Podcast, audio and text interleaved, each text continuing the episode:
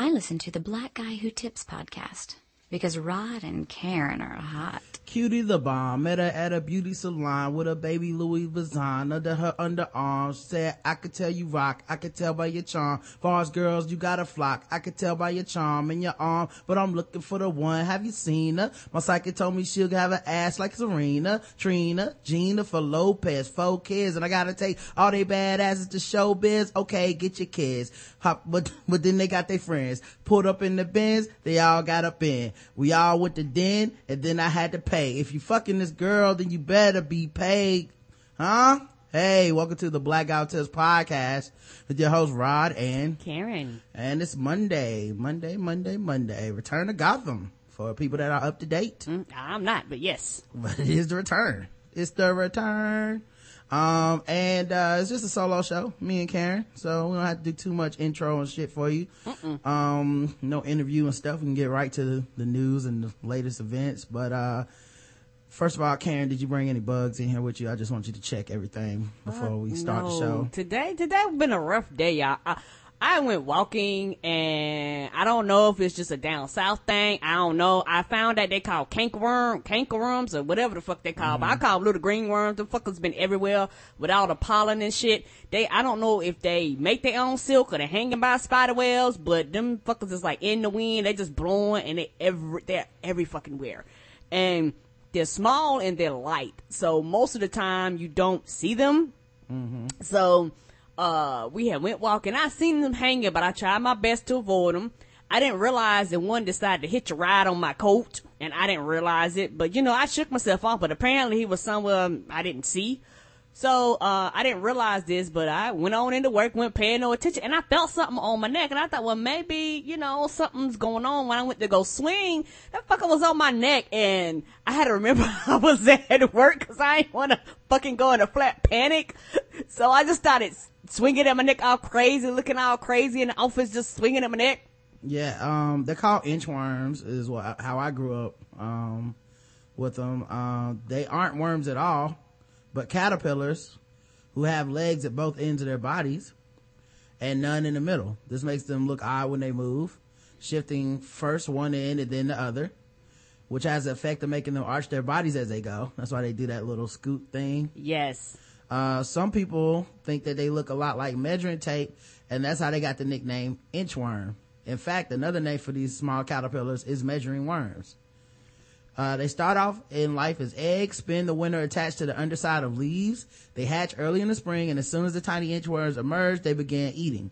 The inchworm has a skin that can grow with it, so it needs to shed the old skin when it's too small. They will molt several times during this stage. When they develop enough, inchworms get a hard shell around them called pupae, pupae, uh, they protect them while they transform into uh, adult geo, geo, geo, geometer geometer moths. That's what they call geometer moths.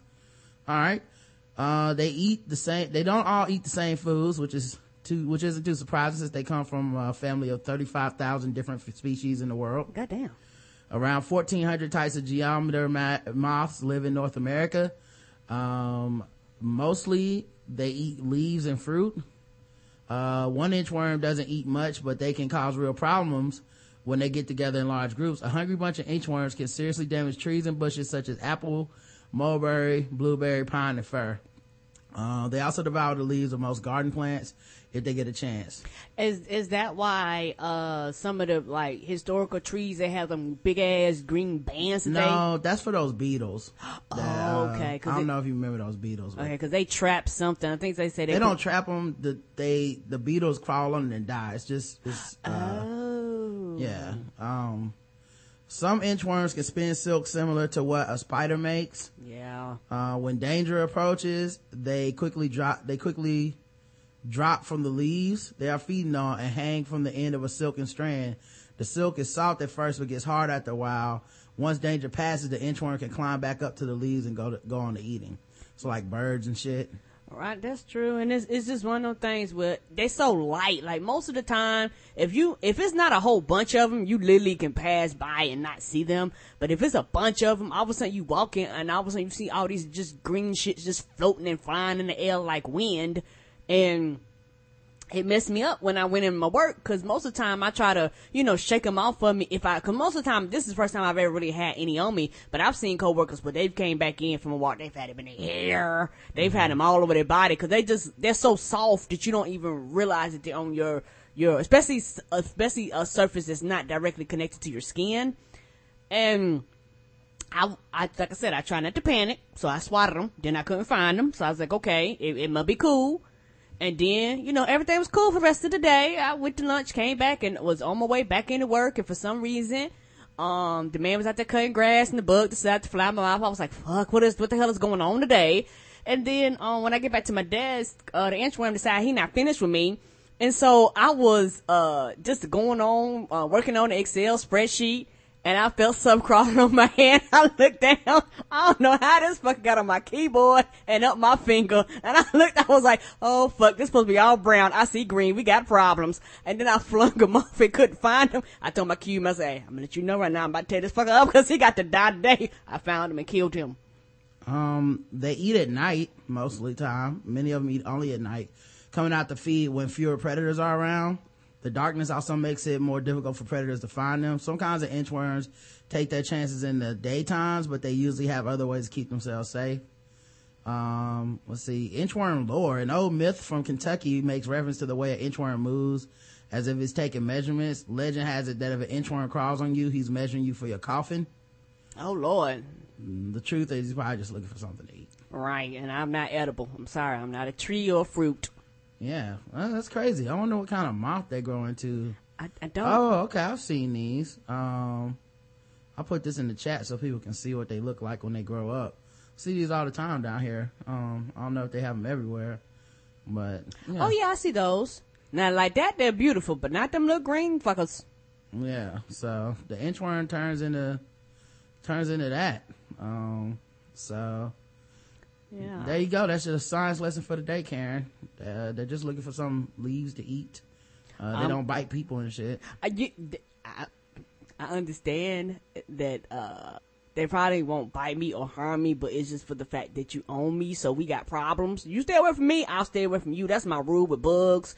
But you come my to, to into my circumference, like, like you coming in the house, you on my property, I will fuck you up, bug. Mm-hmm.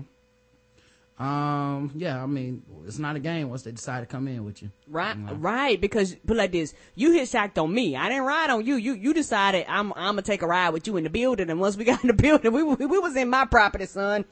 Uh, sound like a racist old white man. Yes. uh, but I agree. Hashtag um, anti bugs. Fuck your breath. Mm-hmm. Um. So uh, the um the, the show is the Blackout Tips. You can find us on iTunes and Stitcher. Just search the Blackout Tips. We'll come up. Leave us five star reviews. If we like them, we'll read them on the air. Uh, you can also listen to the show live on Spreecast.com. Uh, just go in there, check out the live show. Also, when we go live, the first page of the blackouttips.com has us, uh, there as well. Um, all we ask is if you're into Game of Thrones, don't spoil shit. Don't even joke about it. Don't come in pretending that you're gonna spoil shit. Uh, mm-hmm. you will be banned. All right. Yep. This is this is not a game. We yeah. know we know that they're leaked. Don't tell us about the link. Don't send me no. Don't send me no link to the link. I don't know. Yeah. Well, I don't know what about y'all make at this point. People don't get. Uh, is it's becoming annoying, but there's a few things I like to cover right now so that we don't have to go through it again. Hopefully. Right. The first thing I like to say is yes, we're covering Game of Thrones. Don't we fucking always? Yes, we do. Like, come on, man. At this point, that's annoying, and uh, it's it's it's you know, and and it's kind of insulting. Uh, secondly, um, we don't want the leaked episodes. We don't mm-hmm. want to be ahead. We prefer to be right on time with the show. Mm-hmm. We like to watch live. We like to live tweet it. Right. Uh, we don't mind waiting a week. Okay. Mm-hmm. This isn't, we're not trying to binge watch it uh, we're not trying to be right about everything. We're just trying to enjoy the show and let the fans enjoy it through us and enjoy it with the fans. Right. You know, if you're reading the books, we don't really care to know what happens. If you're not reading the books and you've read, you, you list, you watch the, um, bootleg episodes. We don't want to know that shit either. Mm-hmm. We're fine. Yes, we are. Um, if you come in the chat room talking about you watch the leaked episodes or you want to talk about them or you're hinting towards like you might be spoiled, you getting banned. Uh, Immediately at the chat room. It is not a game. Yeah, I had to ban somebody when I started the show today because they came in and was like, them leaks was on fleek.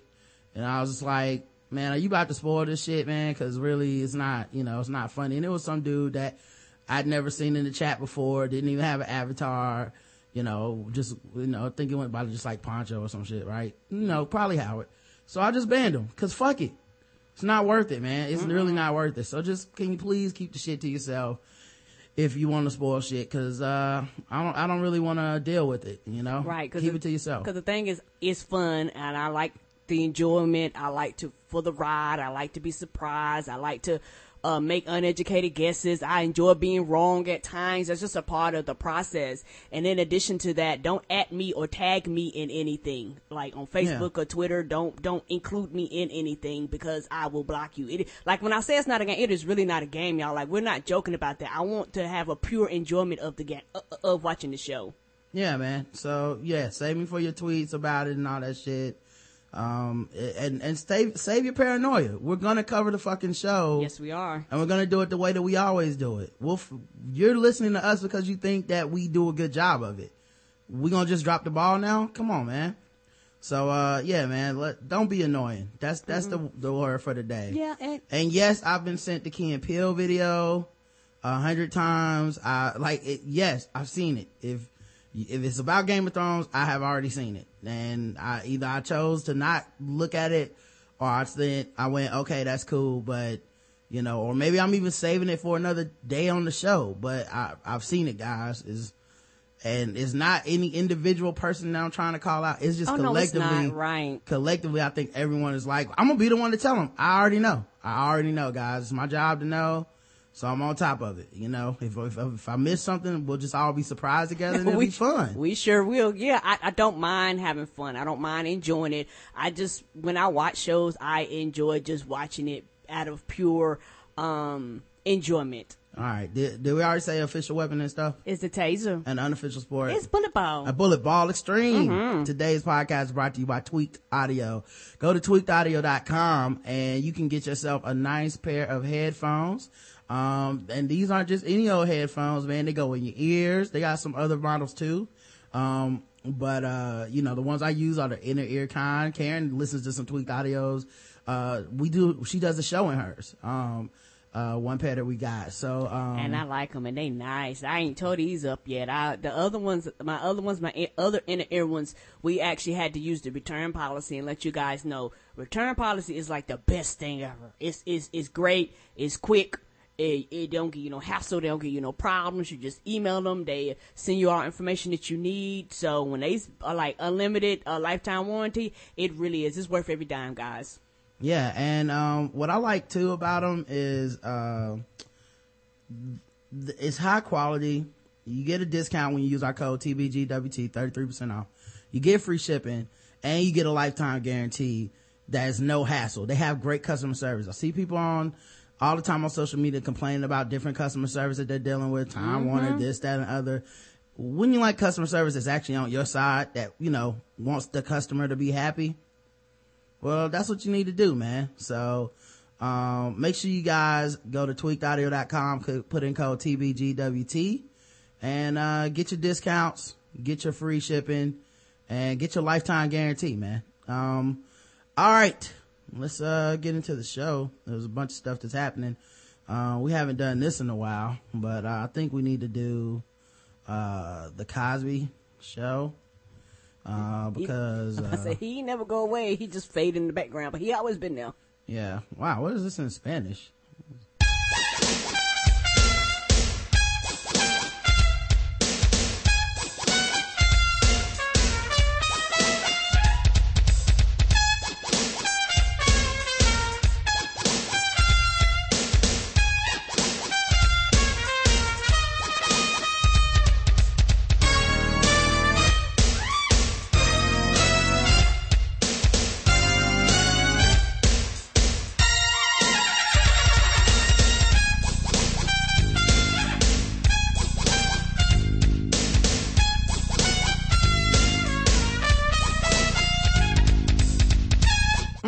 Good sexual assault music right there. Made me want to put my hands all on them. Um, Chelsea Handler said that she was nearly another Bill Cosby victim. Oh shit. Uh, Chelsea Handler, who uh, is the star of Chelsea lately, um, and I think, I think she might be doing a Netflix next or something like that. Okay. Um, she says uh, the dozens of sexual assault accusations against Bill Cosby don't surprise her because she herself was nearly Cosby a decade ago. She told Esquire the close call happened one afternoon at an Atlantic City hotel when Cosby tried to arrange a meeting in his room. A lot of meetings going on in his hotel room, huh? Right. Man, Dad does a lot of business in the hotel. oh man, that's, that's amazing. well, hey man, I would like to talk to you. Okay, cool. You want to set something up? We can meet at the studio. No, no, no, no, no. Just come on to my room and uh, we can uh, take care of this business. Yeah, he's like, come on in the room. Mm-hmm. And he got that protection because society is so sexist that the assumption is if a woman goes to a man's room, well, obviously she knew what was going to happen.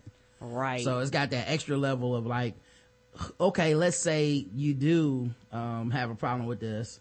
Um, it's gonna be why did you go? Right. People are gonna be like, well, you say it was rape, but why'd you go to Bill Cosby's room at 10 o'clock at night? It's like, well, he fucking told me to for business. Right. Cause well, people, oh yeah, right. Yeah, right. People do business all times of the day, all times of the night. And every time you're a woman and you walk through the fucking threshold of a hotel room, it don't mean you're gonna fuck.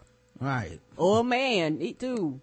Um, so she says, um, um, it happened, uh, when he asked for that meeting in the room, someone from the hotel came down and said, Oh, you know, Mr. Cosby would really like to meet you up in this hotel suite. And I thought, that's really weird, she said. Fortunately, she had the foresight to bring her film crew along with her that she was working with, which cut off the possibility that Cosby might try anything. Right. I brought them up with me to his room and thank God I did because now I know what would have happened if I went up there alone. I believe her. A smart call, but not necessarily an obvious one 10 years ago. This would have taken place around the time of Cosby's first two accusers that come forward in 2004 and 2005. But well before the 30 other women revealed the erstwhile Cliff Huxtable's alleged penchant for drugging drinks and forcing himself on victims. Handler says she'd forgotten all about the incident until one of the guys who was with her that day reminded her what happened. He said, hello, you could have been one of his victims if we weren't there. And I went, oh my gosh, yeah. So yeah, he's guilty.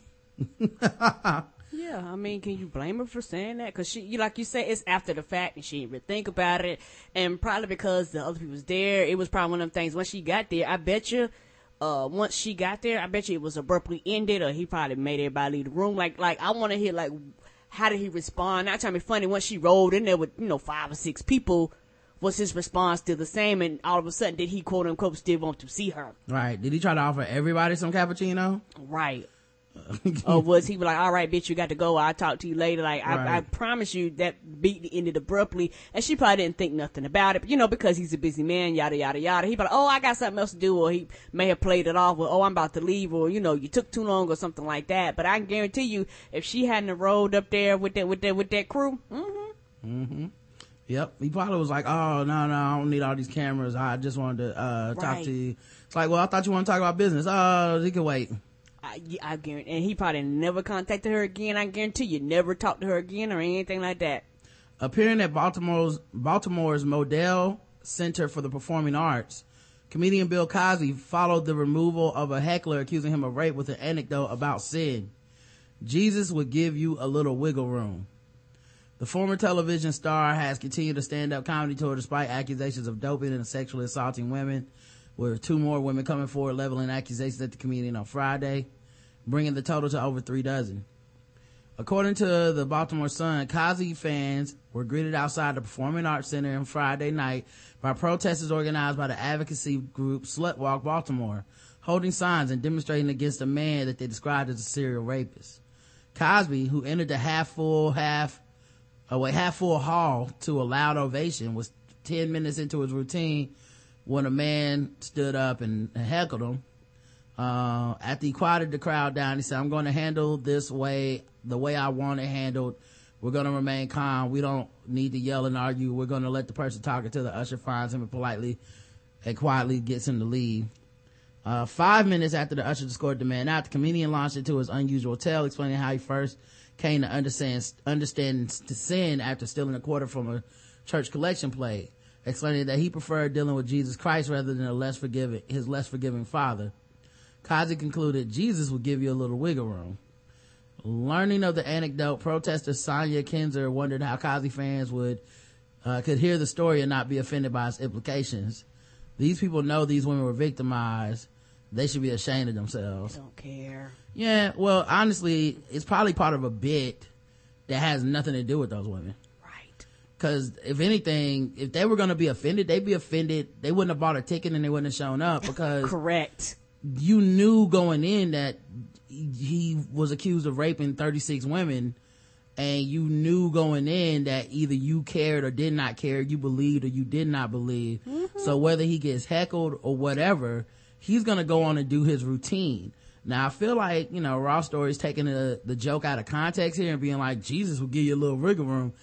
It's not what, it's not a response to the heckler. Five minutes in a comedy bit is a long time. That's true. So he had moved on to some bit about stealing quarters and he probably does that bit every single night. It's just, yeah. if you take it out of context and just go, well, he's trying to say that Jesus will let him rape these women. That's not what he's trying to say at all. Mm-mm. But I don't think he has to say that to be a reprehensible person anyway. I agree. Um, the, so yeah, they mentioned that there was a heckler to Bill Cosby, um, that, um, that, that, that went in on him. Um, trying to see if I'm, can find the video. I thought I had it. Um, let's see. Um, I thought I had the video already. Let's see. Yeah. A heckler disrupting Cosby's concert at the Lyric is what this video is. And we in charge of thinking tank.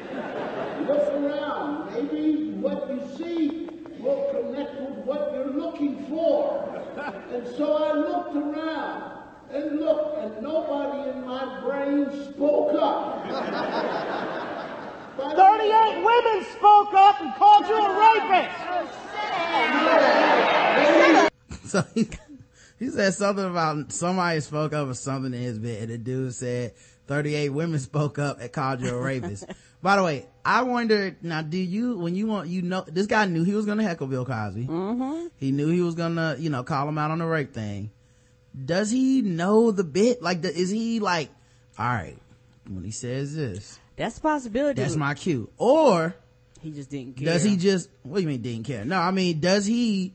Nah, he definitely cares. I mean, it's not like this is the first sentence out of his mouth. So does he, he wait during the thing wait, for a bit that he right. could do it? Like he's just like, like Bill Cosby is like, and then I said to my son, and the guy's like, to, you, a lot of sons. No, that don't that don't make sense. that don't yes, that, that's why I said. I mean, he didn't care as far as him like knowing his routine is one of the things where he was like, I- am going to go in here. And the second he says something that I can get this off, I'm gonna start talking. Yeah, I just picture him like going through other bits, and then the dude trying to find a good angle and just can't find one. Mm-hmm. You know, like you know because the boy told me that you can't play football if you're on the debate team. Well, there's a lot of debate surrounding your rate. Wait.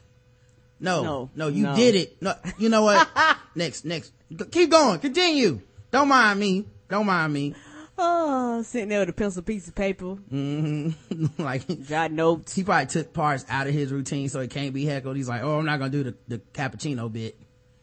I had a whole bit about that wouldn't be surprising about getting somebody to drink some Spanish fly. I better, I better not. I better leave that out now.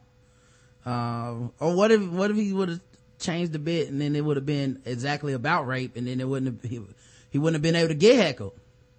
He was like, that's true. You know, because the women are saying that I raped them. You raped a lot. Oh, they, that is what they said. I agree. I agree with those women. Bill Cosby. Anyway spoke up and called you a rapist. Wait, let me go back. Sorry. And my brain spoke up. 38 women spoke up and called you a rapist. Sit down. 38 women called you a rapist. And what the hell, how many women called you something? Did you hear the woman that says, and how many ah. women have called you something? Oh Lord, Ma'am? not a rapist. Well, some women have called me unkind, All right. a jerk.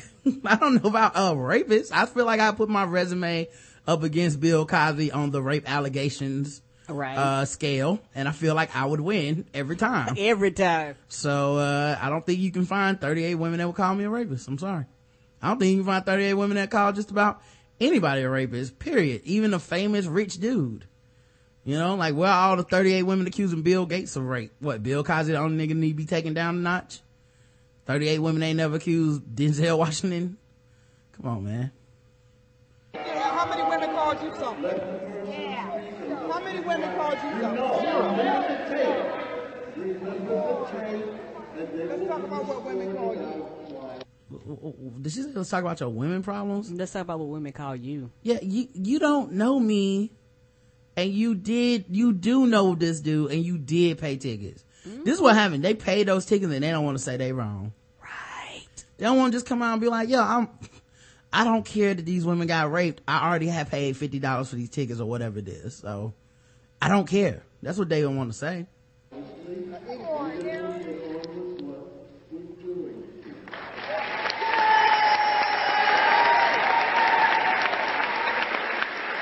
Dog, that is infuriating listening to them cry for him.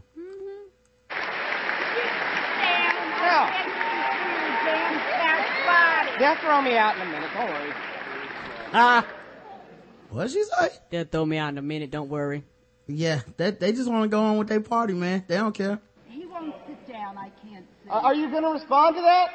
Sit down. Yes. he wants to stand. I can't see it. This so it's so sad that it's all women's voices too. You know what I I'm mean? sure like, there's men sitting around there too. but you hear who's talking. Right. I mean, we have the video. The people that are responding to him are women. That's sad. You know what I mean? 30, 30 something women accuse somebody of rape and the people that want to speak up are like, listen, okay, a little rape has never hurt anybody. Now please sit down. I can't see. Just like the women he raped. How many women, how many women killed, did, how many women accused you or something? Like, is that gonna be the answer to everything? Apparently so. Look, man, I can't support OJ, man. He murdered them two people. How many people accused you of murder, huh? Think about that. Hmm? Did you, did it ever cross your mind? Like, no, bitch. Never. I didn't, I didn't do anything. that's what I, that's gonna be the new thing is you can't ever say anybody did anything. I just hope this lady listens to the Blackout Tip so she can have our back if we ever get in trouble. You know what I mean? Yeah, so that support run deep. Right. Like, yeah, you know, the black guy Tips got in trouble, uh, for robbing a bank. Well, how many times you been accused of robbing a bank? Hmm? Did you ever think about it for a second? Hmm, I didn't think so. Like, what? Oh. Now please sit down. I can't hear the show with you standing.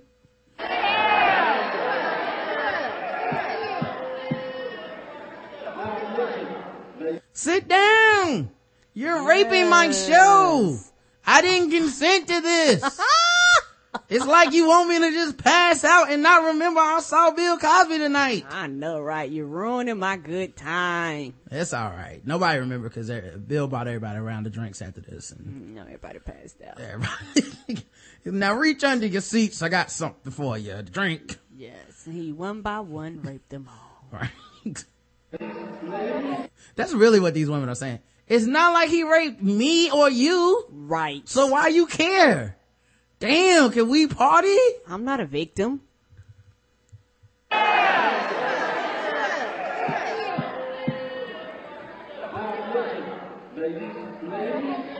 Ladies and gentlemen, please let us hold what I ask you to do in the recording. Just remain calm.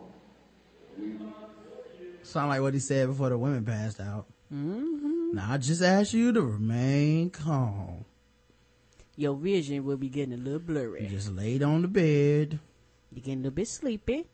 Just, just, I just want you to remain calm. Nothing's gonna happen to you. Uh, everything's gonna be fine. Take another sip. Yes, uh, uh, I look in the chat room. I wondered, that brought up a good point. How many of them people went backstage?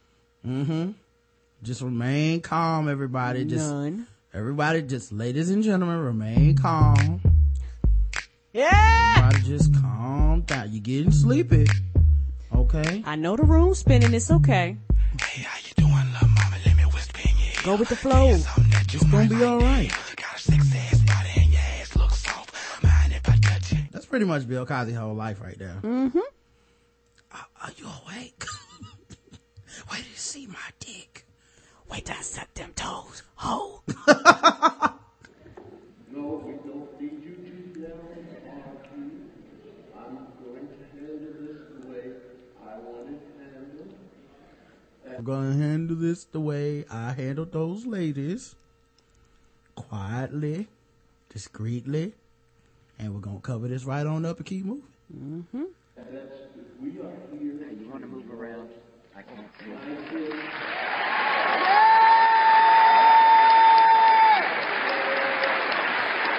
This isn't my first time on the rodeo.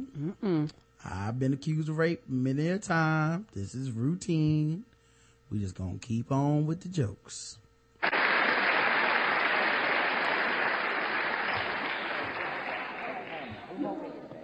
Don't, I'm going to tell you some more jokes. Tell the one about how to get away with rape. Oh, that that that that. Now that right there was not planned. He said, he said, let's get back to telling a few jokes. And it got quiet, and but he said, tell the one about how to get away with rape. he was not playing. Way to improv. I just- Bravo. I, I appreciate this person using that obvious white male privilege for good. right. Cause this is a nigga, he was been tasered two minutes ago. All right. As soon as he put out the camera phone to start recording, they be like, "Zzz, oh, what happened? They ain't found his ass yet. They probably cause they're like, everybody look the same. I can't spot him out. Tell you some more jokes. Tell the one about how to get away with rape. No, stop it. Stop it. Thank you. But we are not here to argue. we are not here to argue. Let those people speak. We will find them and ask them to. I'm right here.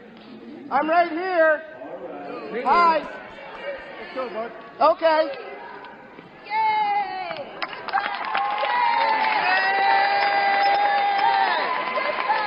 Thirty-eight women. I mean, it's funny, right? Cause we've covered the show before where people have been like, Daniel Tosh made a joke and I didn't agree with it and that's rape culture. And I'm like, yeah, I don't think so. I don't think so. But this shit, this is it.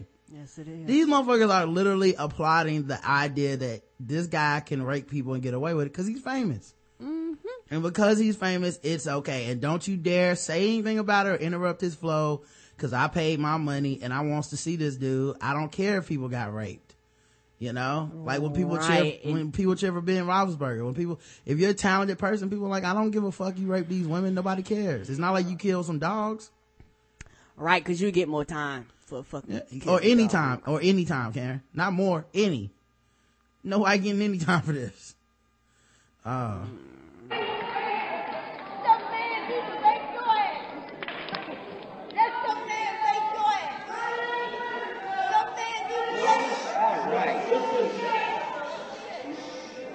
Three, we- Eric Weisberg.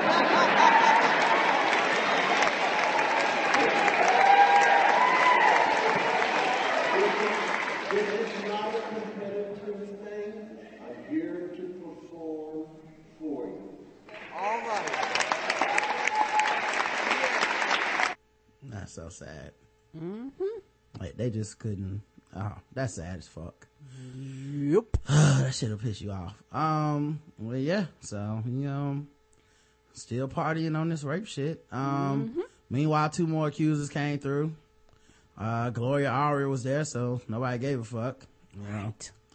At this point, you do have to wonder if, like, Gloria Allred is like how, like how people feel about Al Sharpton is how they feel about Gloria Allred. Like maybe, Guarantee you. you know what I mean? Like, like she's done a lot of work. She's exposed a lot of people. She's actually brought a lot of people's stories to light. Yes, yes. But if she shows up, it's like people immediately like, oh, fuck her.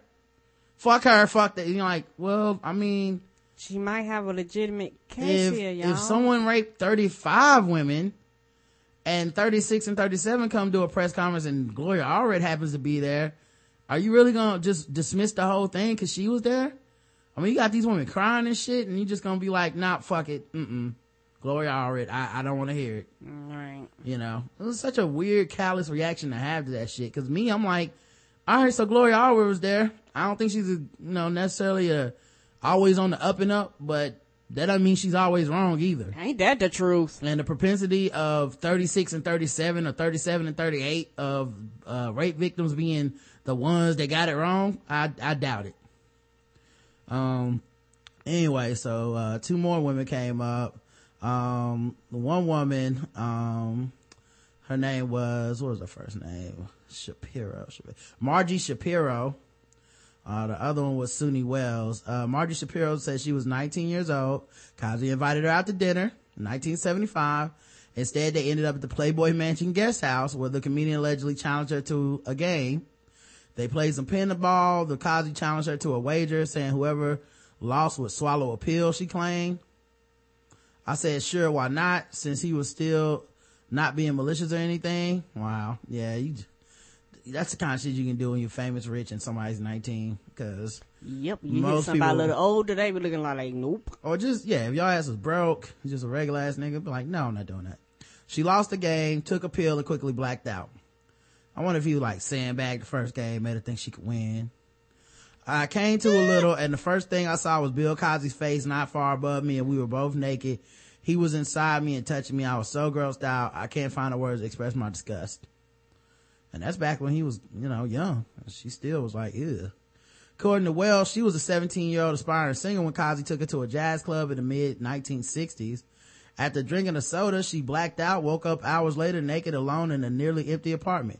Cosby allegedly told her that she had gotten drunk on champagne and must have stripped herself, but a subsequent outing with the comedian ended the same way. I remember drinking a Coke and again, I, well, he wasn't even, so it wasn't even alcoholic drinks. No. I awakened in the same in the same room alone and naked. This time I didn't call him and I never heard from Bill Cosby again. So that's uh, the Cosby show for the day. Um, um, let's see. There's other stories though going on that we gotta talk about. Um, let's uh get to some of these old stories that we hadn't talked about yet. Um, so there was a Indiana pizzeria that said they would not um serve gays weddings by the way it's so ridiculous like if you think about it a, gay not because a gay wedding wouldn't order a pizza or some stupid shit like that i, I think that's the thing that people keep saying that in addition to being kind of hack like it, it still belittles the point which is that discrimination is real and these people are actively trying to find the one place they can discriminate against gay people. Right. Because I was thinking, you don't really notice somebody's gay in most lines of business. So like if I'm, you know, like if I'm in a restaurant and let's just say you come in and order a pizza, I'll serve you. It's only when someone's like, I'm a man getting married to a man that you have this, I don't serve the homosexuals. But you want that money on other platforms though. Of course. Yeah. They, they never, you know, man, why? The, the dollar's why not gay they? then. The do- when, when I hand my dollar to you, my dollar don't suck your dick if I'm a man and giving you a man, I mean, giving you a dollar, but because you don't know this, it's okay. Right? Right. Okay, fuck you. Yeah, and that's their whole thing is that, you know, we, we can get away with this, so why not, you know, which is, uh, I mean, what do you give them their dollar back and not serve them? But it's it's only when they tell you. If they don't tell you, the, the gay dollar fine, right? right. And it's Okay. all, it's all because of, you know, the, uh, yeah, like you said, it's all because that's a one situation where you know they're gay. Like they don't know that these people are gay in other situations, right? But even if you do, odds are you will not refuse their service. Right. You will not refuse. I mean, refuse to serve them. Mm-hmm. Yep. Um, let me see if I can find, trying to find an actual Did they video of not realize that there's a lot of gay people out there, and if they decide that they not coming to certain establishments, the places would close and go out of business. Like, Yeah, even if they even, but see, that's the thing. Gay people represent a small percentage of the population, right? And the pizza wedding industry ain't like some huge fucking industry. that's true too. Now, It's one of those things where they know they're gonna get more support for saying it than they'll actually get admonished for it. you? Right. And you know what? You brought up a good thing. I think, uh, honestly, I think it's sad, but I think some people actually do this regardless of if they believe in it or not, Mm-hmm. just to drum up business. Right. You know, because at the end of the day, they raised eight hundred thousand dollars, Karen. God Damn. Eight hundred thousand dollars in donations to support their bigotry. This is one of the reasons that I say. 842,000. Yeah. It's one of the reasons that I say that the boycott culture thing, while I don't mind it, it doesn't prove right and wrong. No, it does not. It doesn't because haters have money too. Yes, they do. And these motherfuckers raised 800 and it was over $842,000 Mm-hmm. For them to reopen their business because they said they had to close their business because of discrimination and shit. It's like, No, maybe your piece was shitty. Maybe you had cuss bad cuss. Like it's it's other factoring reasons, or it may, I might be wrong, or where they are might be in that like a, a gay district or predominantly, you know I mean, where it's other things around there, and people's like, I'm not going there. in Indiana, oh, it's in Indiana. Yeah, no, it, it wasn't no gay district. It was none of that shit. They just, um, they, they, she came out with this ignorant bullshit, boasting about it. Says if a gay couple came in and wanted us to provide pizzas for their wedding, we would have to say no. As she stood in the restroom, uh, which is festooned with Christian paraphernalia. We're not discriminating against anyone. That's just our belief. And anyone has a right to believe anything. I do not think it's targeting gays. I don't think it's discrimination. It's supposed to help people that have a religious belief. So here you go. You couch your bigotry in religion and try to act like it's not bigotry. It is. Right. It doesn't matter if you put a Bible in front of it or not. Right. It's still the same result because if you said the similar shit about Muslims about or about black people, about Indians, right, about anything, any other protected class, all of a sudden it will be like, yo, this is ridiculous. You can't do that. Right. But because it's gay people and people have feel some kind of way about that shit, you can throw Jesus in front of it and we're supposed to go, well, you're the real victim. We're not letting you practice your lifestyle of discrimination. Her father, Kevin, said everything came down to the issue of choice. That lifestyle is something they choose. I choose to be heterosexual. They choose to be homosexual. Why should I be beat over the head to go along with something they choose? you're you're not getting beat over the head. And on top of that, I I personally think this is a scam because I'm trying to find these fuckers about to close their shop down and they pulled this stunt and, and it's gonna it's gonna be a blueprint. I guarantee you more little moms and pop shops gonna come out with this bullshit just to keep their shit open. You probably have bad customer service, bad money management, bad accounting, like it's all other shit why businesses closed and this was the way to basically get y'all get your ass out of debt. Yeah, that might be it. I wouldn't be surprised if people looked into that financial shit and saw they were about to close anyway or something. Right.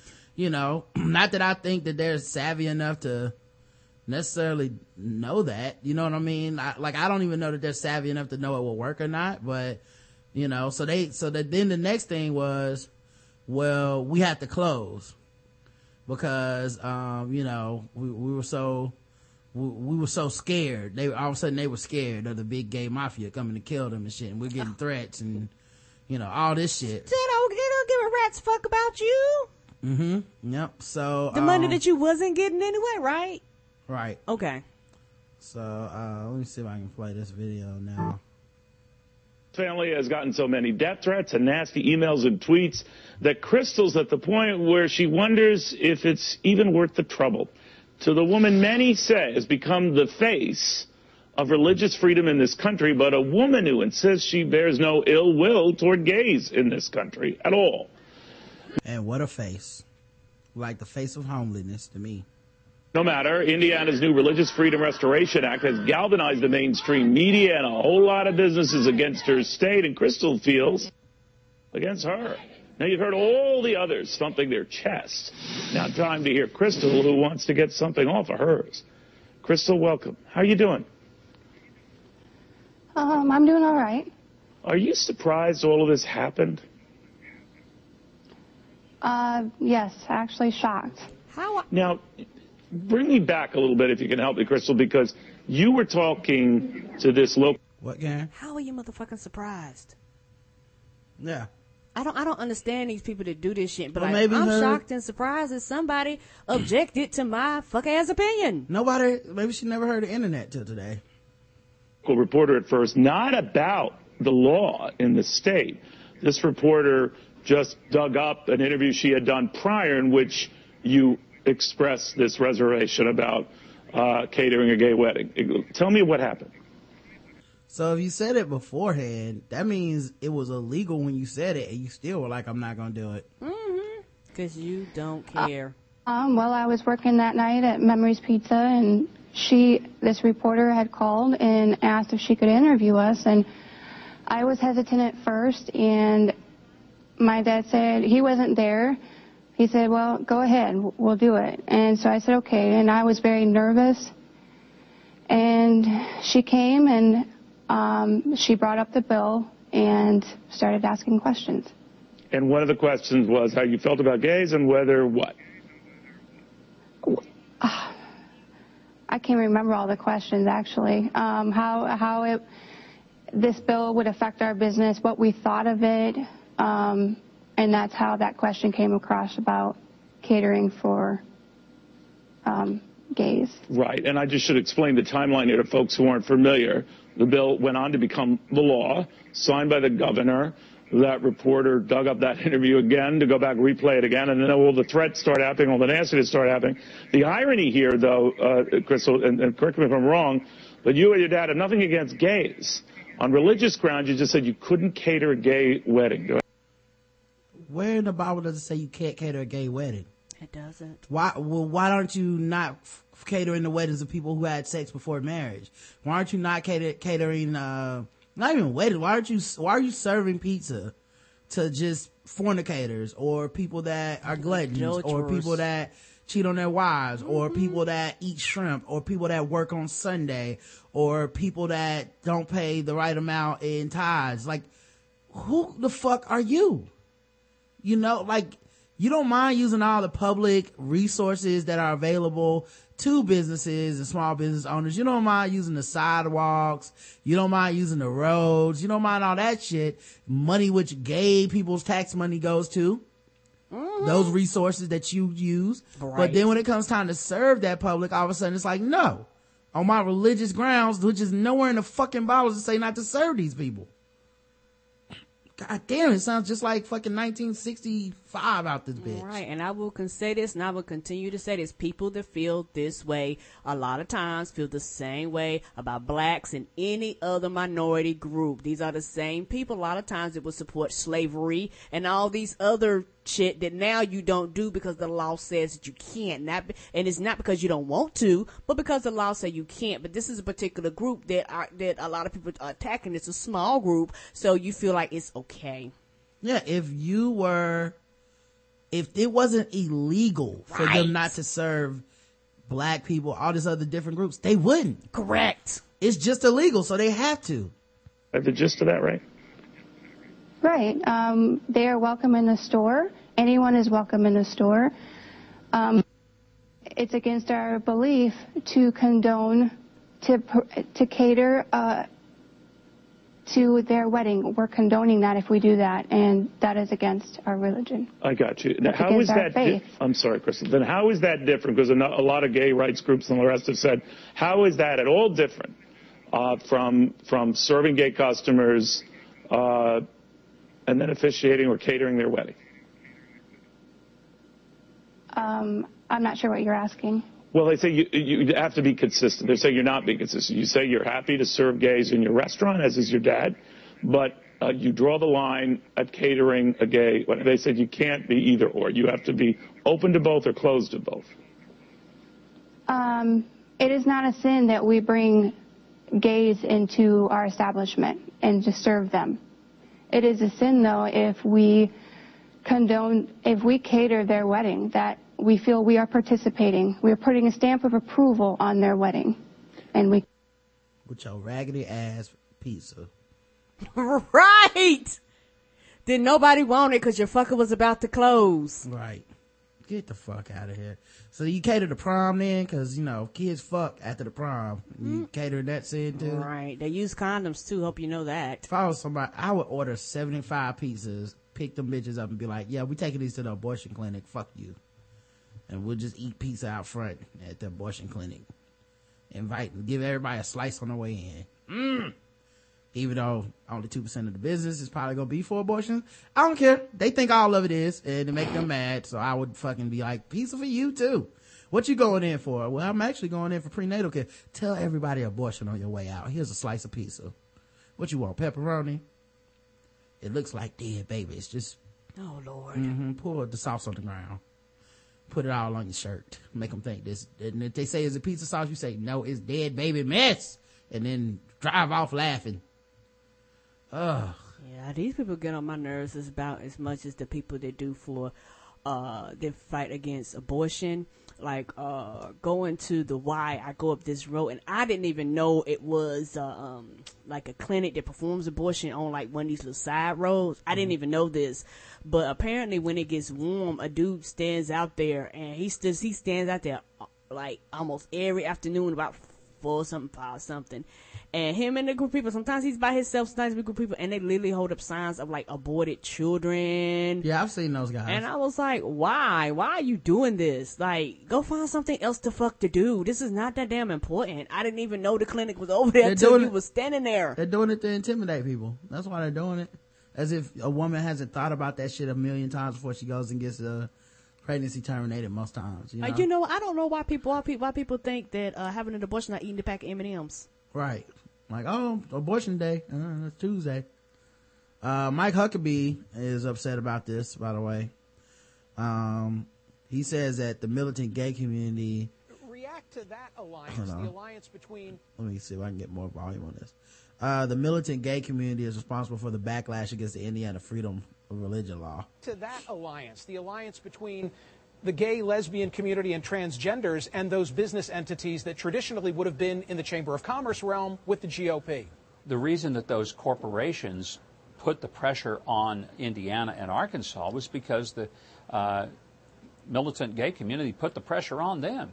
I found it a little hypocritical when you have companies, even, and I love Walmart, The militant gay community.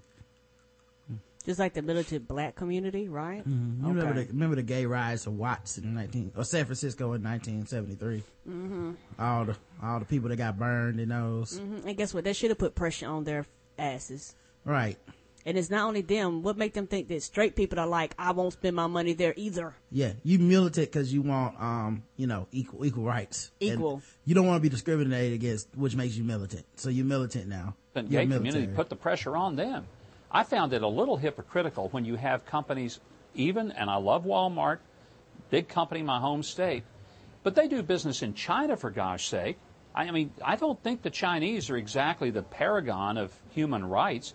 Uh, you've got Apple Computer; they're selling Apple computers in Saudi Arabia. Is Tim Cook going to pull out of there? I don't think so. He doesn't mind making millions, if not billions, of dollars in cultures and countries where human rights are really an issue. I think these corporations really ought to Oh. either be consistent, quit making money from these countries that are really oppressing human rights, and quit bowing to the pressure and just sell their stuff. That's what they're in business for. Oh, shut the fuck up. Right.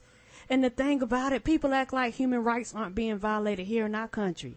Yeah. Like they really are all the time, but but for some reason America think that they are above human above not breaking human right laws. People don't have the right to marry. That's a problem.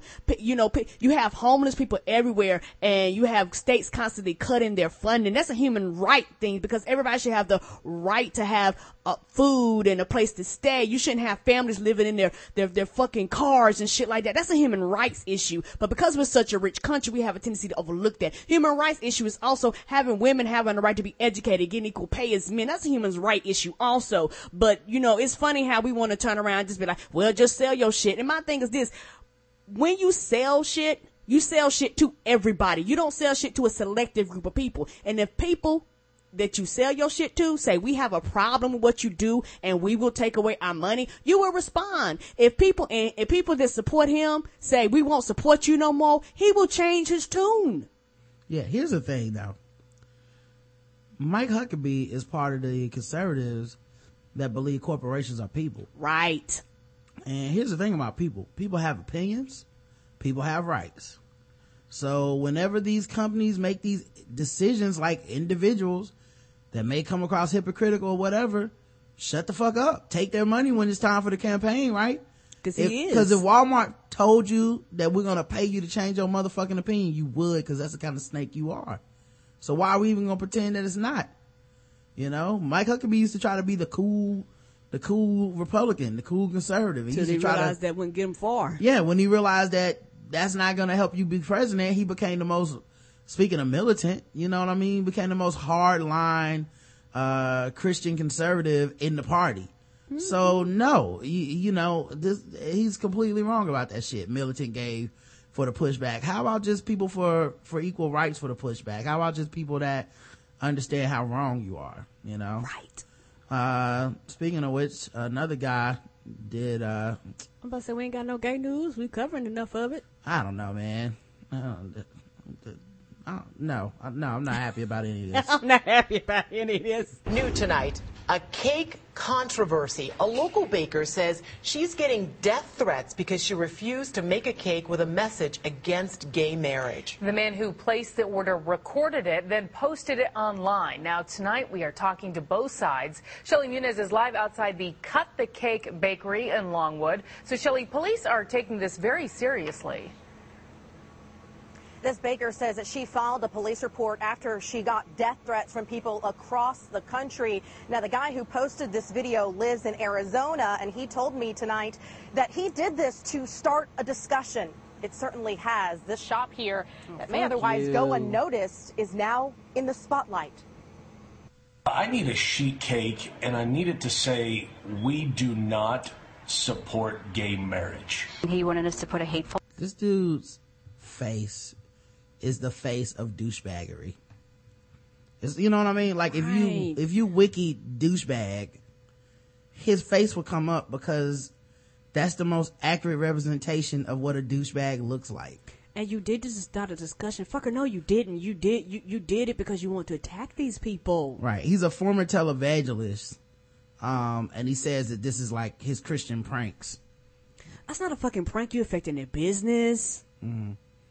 Message on a cake, and I said, "Uh, "We're not going to do that." Sharon Haller owns Cut the Cake in Longwood, a mom and pop. By the way, the, and I know what the prank is set up to be, is to try to make it seem like it's equivalent to say, uh, I'll make a cake for a gay wedding is the same equivalent as saying something, uh, like, I will, I will make a cake against a gay wedding. As if anyone's ever had a fucking anti-gay wedding fucking cake at, at a marriage. Like, come on like, now. hey, I want to have a wedding, uh, and I want to cut the cake and the cake to say, uh, fuck your ex-wife. Like, nobody does that. Right. You they know what they I mean? They would object to that. Right.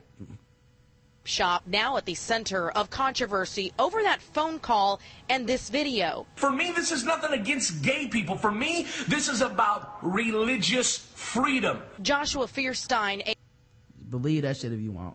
a former pastor in Arizona, It's not about misogyny. It's about the game, the ethics in game journalism. is the man who made the call.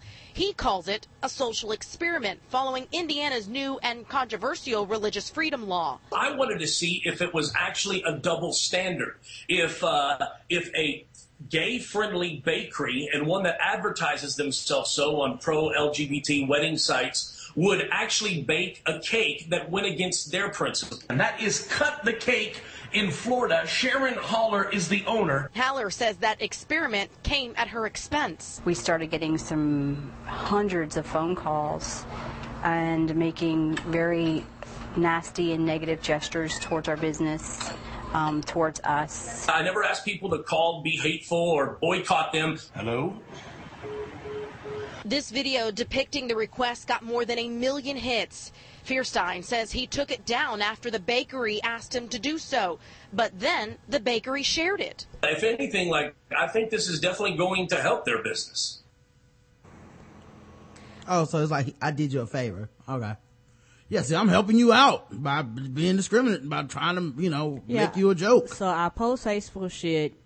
I- and, and The I'm- death threats is helping, Karen. Right. I, I'm whistleblowing to all these people out here that that, that are, are anti-gay. I'm, I'm, you know, subliminally, you know, telling them that it's okay. I'm putting all your information, your telephone number, your address, your name, your social. I'm putting all this information out there, and oh, they're gonna do with it what they will. What the fuck did you think was gonna happen? But she told us she has been losing business as people are now going online and putting bad reviews. So right now she is weighing her legal options, not only over her losses, but over that recorded phone call, which technically is illegal here in Florida. Of course, we'll keep you posted as we learn more and continue following this story. All right, Shelly Muniz reporting live tonight. Thank you. I will sue the fuck out of him because it's not a game. You affecting my business. You slandering me. You slandering, you know what I'm saying? Like, like, like that shit is real, dog. Like, you think it's a game and that is not a game because you did this. I've lost business. I've lost income. I've been threatened and you, you, who would, who would let this slide and be like, it's all right. Ha ha. It's a, ain't nobody laughing, dog. Nobody laughing. A former CBS entertainment reporter is suing the network after two of his former bosses alleging that two, uh, of two men, the two men groped and kissed him against his will and that he was fired from his job interviewing celebrities because he complained about the harassment to human resources. Ken Lombardi, 29, says senior producer Dwayne Tolleson kissed his neck at a 2013 office party and slid his hand down Lombardi's pants to grab his dick. Oh. Afterwards, the producer allegedly half apologized in a flirty text message, which is reproduced in court docu- documents. I want to apologize if anything I did offended you across the line. I like to get a little crazy. If you weren't offended, then let's do it again. LOL. How was your day so far? Smiley face. Mm, fuck you.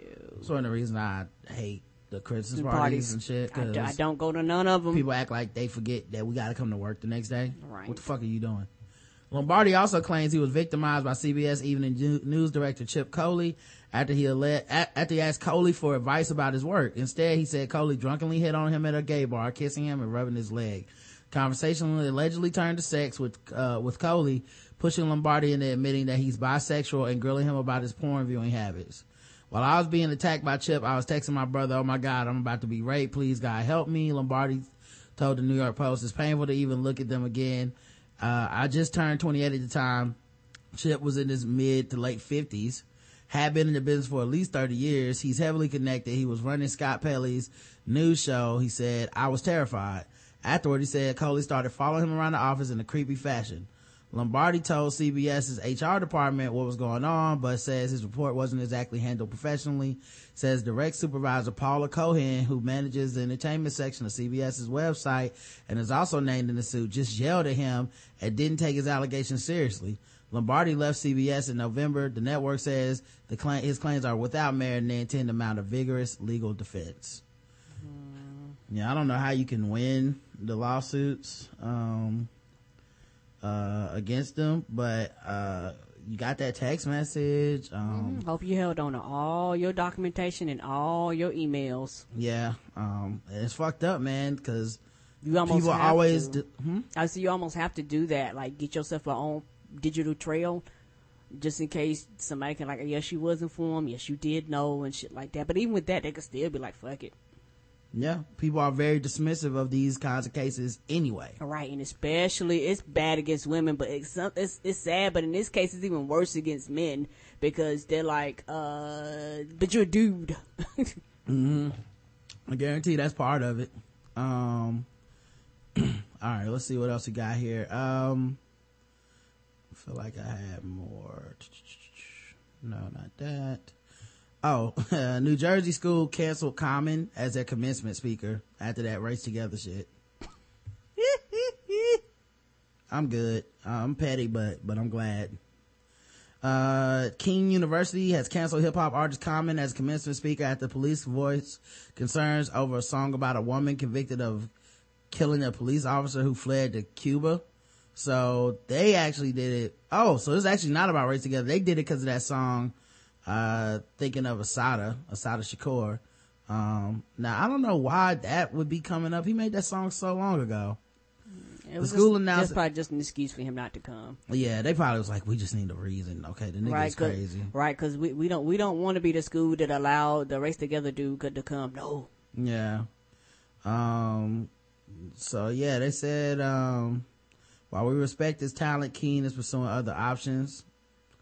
Um, so yeah, a song for Assata. The, the song is about Joan Chesimard, who goes by the name of Assata Shakur and was convicted in 1977 of killing trooper Werner Forster. In, in 1973, she escaped from prison and has been living in Cuba as a fugitive. They brought up a song from 2000. Yeah, they just didn't want him there. Right. That's all you could have told him. That. Yeah, that's just crazy. Right. She just said, "Say we don't want you." Maybe there. they saw that race together thing and it's just like we needed any reason. anything. Uh, House approves bill to allow transgender Coloradans to get new birth certificates. That's what's up. Mm-hmm. Cause that's a problem with a lot of people. A lot of times when they do things, they be like, "Well, your birth certificate says." Yeah, remember we had the uh the transgender teen in uh, South Carolina that wanted to get a license and they wouldn't let him get one. I wouldn't let her get one without it saying you're a male. Mm-hmm. So they were just like, yeah, yeah, you need to actually go home, cut your hair, take off the makeup, do all this shit. It's like, well, that one, that you don't do that to anyone else. Nobody else. Two, if I'm going to be presenting as a woman, it wouldn't even matter because the fucking license is go- not going to look like how I normally look anyway. If you make me go cut my hair and take off my makeup and, mm-hmm. you know, put on a shirt instead of a dress, It like, doesn't matter. It's a goddamn picture. right. It's not your fucking business. It's just not. That person can do whatever the fuck they want. Um, so yeah, the Colorado State House voted 40 to 25 Thursday in favor of a bill that would allow transgender Coloradans to obtain a new birth certificate reflecting their preferred gender identity. Under HB 15265, I mean 1265, don't want to get confused guys. People born in Colorado or the parents of guard or guardians of transgender minors could request to receive a new birth certificate changing the gender designation. The request must include a licensed health provider statement that the person has undergone surgical, hormonal, or other gender transition treatment, or stating that the person has an intersex condition. Uh, House Democrats said in a statement. Under the current law, transgender Coloradans may only receive an amended birth certificate. Uh, some feel that process invites potential discrimination in the workplace and other places a birth certificate may need to be shown. Um, we should respect the privacy and the rights of transgender Coloradans, and I'm pleased to see strong bipartisan support for this bill. So that's dope, man. Congratulations, transgender people in Colorado. See if we can get everybody else on board. Right. Um, with the birth certificate thing. I don't know why people are so stuck to the rigid, rigidity of that concept anyway. You know what I mean? Um, I feel like people just get so like, I don't like change. It's not, I know this change will not actually affect me or anything in my life At all. but I'm adamant against this idea for some reason because I need everything to be binary. Nothing can be shades of gray, you know? Um, I feel like that, you know, that shit matters, man. Uh, let's see. Um, there's an article from Rolling Out. It was called Where is the Outrage? Um, 148 Kenyan people got killed by a terror group. Mm-hmm. It was not covered much on television and stuff. Now I saw it because I'm on Black Twitter and everyone was retweeting the pictures of a bunch of dead people's bodies, which, you know, Mm, yeah. it's a bit too much. I'm not even gonna put these pictures in the chat. It It's- a lot. yeah, and it's also kind of like weirdly dehumanizing to that they that they put these pictures out there because they don't do this with other people's races. And I know this is from people that are trying to help. Right. And I understand that you want to be like, but look at these dead bodies in the street. But like, honestly, it, that's worse. Like, right, because they didn't do this with Columbine. Yeah, they, we, didn't- they didn't even do this with, um, when ISIS shot up that Muslim school in, um, right. Uh, I'm already forgetting where it was at, but Mm-hmm. they, like, they didn't even, like, they would describe what happened, but they didn't go literally take pictures of dead bodies and put it on websites. Like, rollingout.com has pictures of dead bodies on their website, and it's like, you're, you're actually kind of defeating the purpose that you're trying to say. You're like, well, what about black lives? They matter. And you're like, they do matter. Well, look at these dead, dead bodies. And you're like, well, that's not how they treat the white lives either. Like, uh, correct. That, that's actually not equality there. That's somebody's, like, have some respect. That's somebody's Somebody's child. child. And you're, you know, you're just throwing these pictures around willy nilly trying to shock value people out of it. But, but we don't do that for anybody else. Um, the terrorist group Al Shabaab attacked the campus of Garissa College in Kenya, killing 148 people and wounding at least 100 others. At least five masked attackers armed with assault rifles and explosives rained down massive carnage as they traveled from building to building. The attackers singled out Christian students for death and bodies laid scattered everywhere. Truly unfortunate was when the attackers came upon a group of students who were holding a prayer meeting. The attack, the, the attack by the Al Qaeda League, uh, group lasted for 13 hours until Kenyan special forces could get the upper hand. According to authorities, when bullets hit the attackers, their bodies exploded from hidden bombs, uh, spreading shrapnel across a wide area. This is the second mass attack by a Somali-based group in 2013. They attacked the, uh, it was a group that attacked the Westgate Mall and killing 67 people. Yeah, I saw a documentary on that. That was just so sad. Like, the, people just, I mean, it's just nothing you can do. You know what I mean? Just, motherfuckers just come in and start killing random people. Society's not prepared for that shit.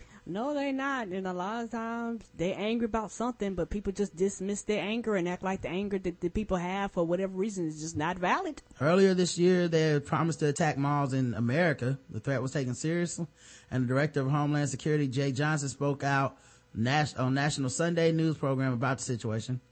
Al Shabaab has promised further attacks in Kenya, stating Kenya cities will run red with blood. No amount of precaution or safety measures will be able to guarantee your safety, thwart another attack, or prevent another bloodbath. Um, the terror group is based in Somalia, which shares borders with a border with Kenya. Somalia is a failed state with the inability to govern its borders or care for its people. Al Shabaab grew in, in this power vacuum to become a major regional terror group. Unfortunately, it shares similar aspects of ideologies and extremism, which follow African terror group Boko Haram, which operates in Nigeria.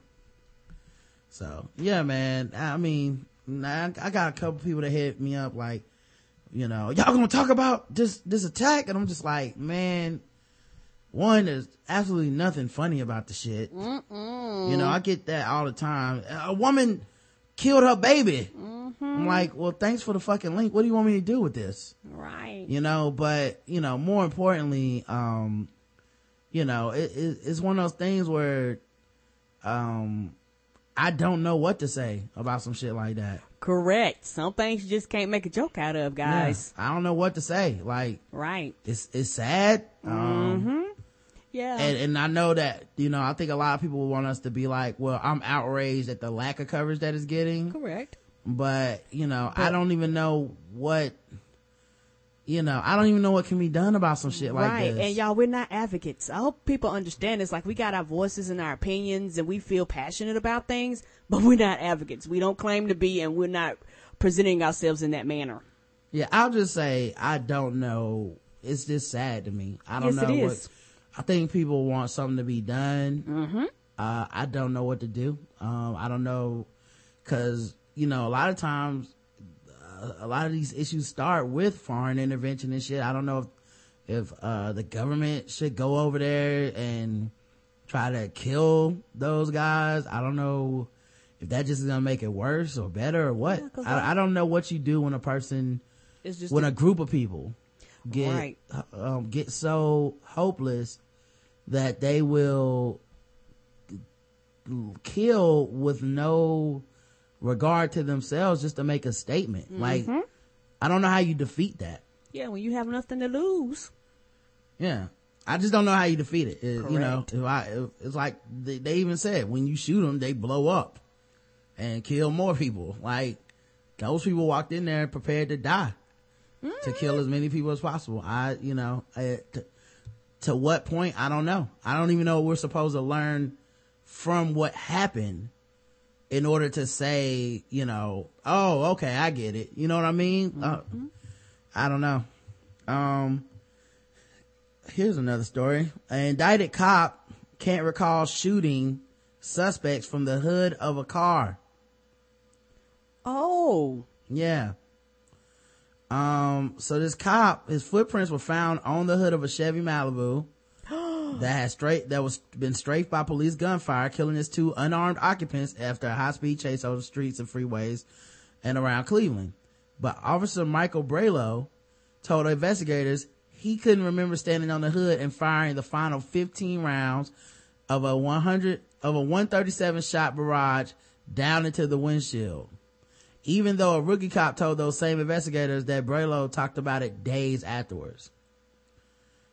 Now, Right. Oh, yeah, Right. get the fuck out of here. Your goddamn shoe print, your size 10 is on a, is on the hood of that car. Right. But I don't remember. And you talked about it days later. So you can remember days later going into it. But Yeah, somebody, somebody snitched. yeah, but you know, in court, you couldn't remember shit, right? Um, it's possible Brelo allowed when questioned by investigators two weeks after the November 2000 2012 shooting because I was so terrified that I was going to get run over, but I don't recall that, sir. So he just blanked out and shot 15 rounds into the, these, these dudes. Um, he goes on trial Monday on two counts of voluntary manslaughter for the deaths of Timothy Russell and Melissa Williams. He is the lone officer among the 13 who fired their weapons that night who was criminally charged because prosecutors say he stood on the hood and opened fire four seconds after the other officers had stopped shooting. Oh, Mm-hmm. A judge, not a jury, will decide whether he's guilty or innocent. He faces a maximum sentence of 25 years if convicted. Um, the Brelo, Brelo's defense team had argued that all 49 rounds Brelo fired that night, including the last 15, were lawful and that the threat didn't end until he reached into the Malibu and removed the keys, preventing the suspects from using the car as a weapon. fuck you. Uh, Fuck. Russell and Williams were each shot more than 20 times. Uh, regardless of the outcome, the after effects of the chase, the after effect of the chase and shooting will likely endure for years to come. So, um, What, what, what, what was he? Did, did Coulson call him to perform this task? Like, he's superhuman? I don't know. Yeah, he think he deathlocked. Right. Uh, the chase started with a failed traffic stop on the edge of a downtown with a plainclothes detective who never reported to dispatchers that he lost sight of the vehicle. Russell then sped past Cleveland Police headquarters where his car backfired. Officers and witnesses standing outside were certain they'd heard gunshots and a police radio call for shots uh, fired triggered an adrenaline rush, fuel, adrenaline fueled rush by officers to join the chase. Brelo and his partner, yeah, cause if he drove by the police station and his car backfired, uh, I guarantee they were like, oh, he's shooting at cops. We're gonna get this motherfucker. Yeah, you went through all that trouble and there was no weapons to be found. Okay. hmm The chase went, had included more than 60 police cars, 104 officers, and reached at least 100 miles per hour. Sound like Fast and Furious. Apparently so. After driving into a school parking lot more than 20 minutes after the chase began, Russell turned the car around and tried to flee again. Sideswiping a cruiser before coming to a stop. Another officer who said he feared for his life opened fire. Then the others did the same. Brelo and his partner fired 15 rounds through their own windshield and told investigators they saw dark objects in Russell and Williams' hands. Their, their, hands, they saw their dark hands. Ah. Mhm. They saw dark, no, they said they saw objects. They saw dark objects in their hands. Yeah, their hands were the dark objects. Oh yeah, yeah. Uh, Relo said he left his cruiser because he was afraid the Malibu would hit him. Uh, even though he he then crossed in front of the car to climb on top of another cruiser and open fire again. He had I had leapt trying to get out of the way of his car so it doesn't run me over and kill me. Investigators eventually concluded that neither Russell nor Williams had a gun. An exhaustive search was conducted along the route of the pursuit, including the use of a dive team to look for bodies in the water, but no gun was ever found. While Brelo claimed not to remember jumping on the hood, prosecutors have evidence to show that he did. Investigators from the Ohio Bureau of Crime Investigation found footprints on the hood of the Malibu that matched the set found on the trunk and the roof of a police car that Brelo climbed on top of to fire from behind the light uh-uh. bar. He hit them bitches like Hulk. Poof, poof, poof. The rookie police officer assigned to the same district as Brelo told investigators that he stopped firing after someone jumped on the hood of the Malibu. Officer Brian Sabulik said later uh, he learned that it was Brelo. He asked how he found out. He said because Brelo was talking about it. "Mm, I'm not lying for you. Cause they done got to the point now where it was like, uh, we can go to jail for bullshit now. Nope. Nope. You on your own. Yeah, he got no memory now, right?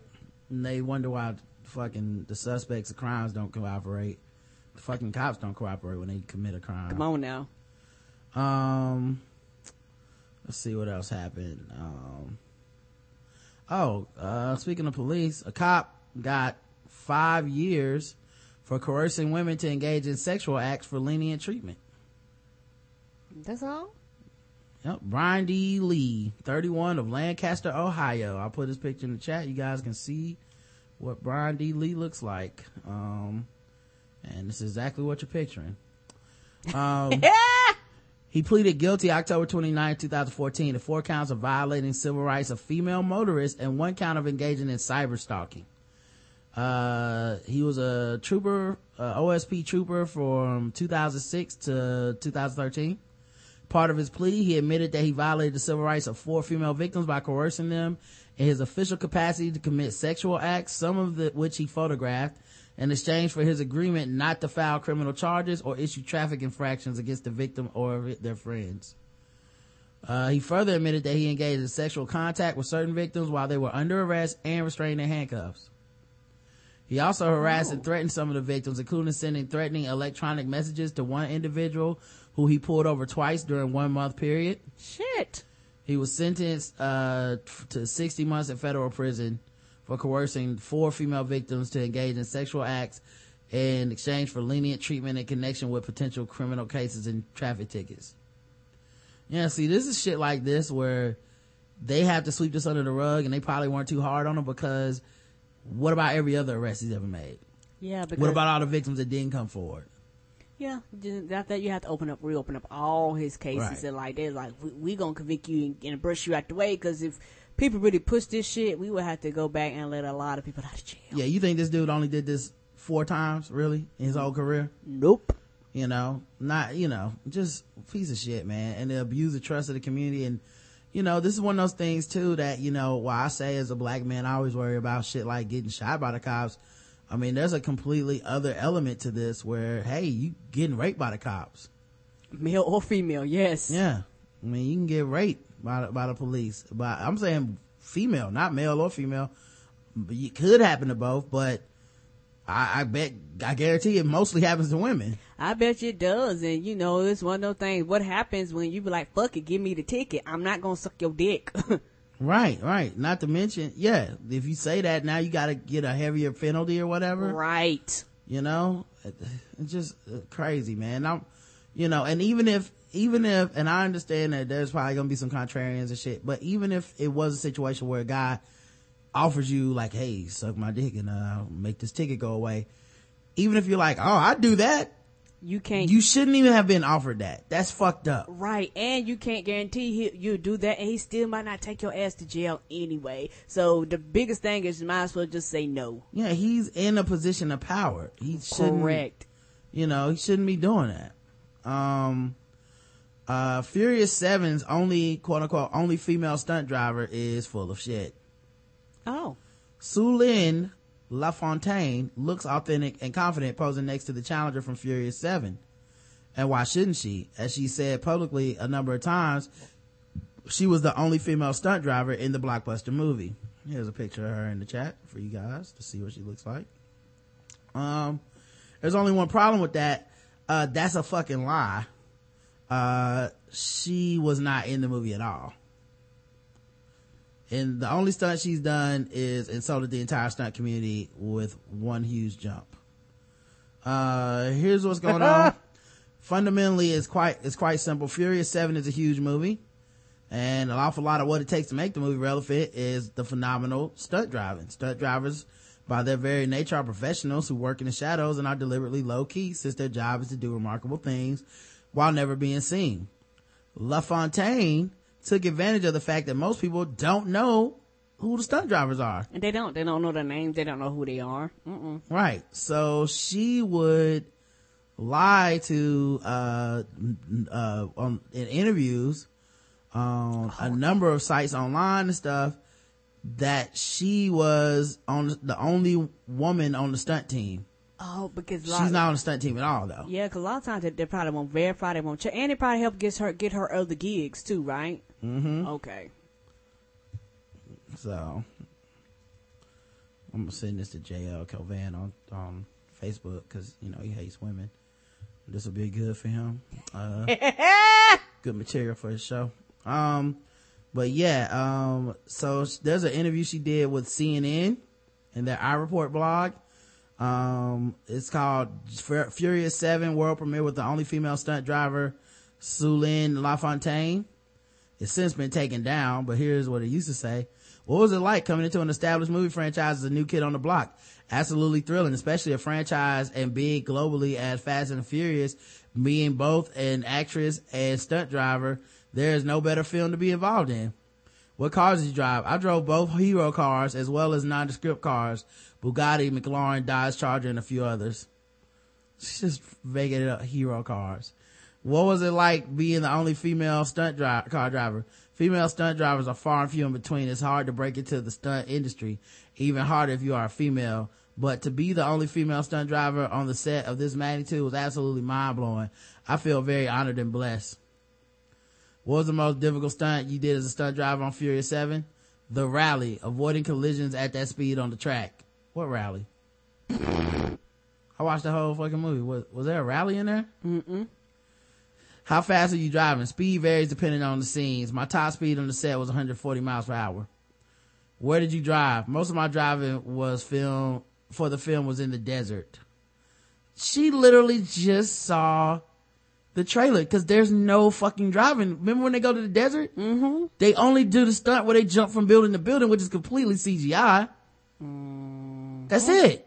There's no other chase scene. They're there. For, oh wow, wow. I, like I, maybe because when they catch up with Statham, I don't think that's in the desert anymore. No, like like the way she might be talking. Remember how he took her out to like this desert area and they drove down the strip?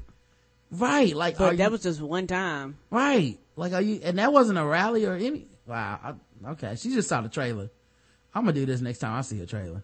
You know, the hardest thing about filming Terminator Genisys was jumping out of the helicopter and talking to Arnold Schwarzenegger when he was young.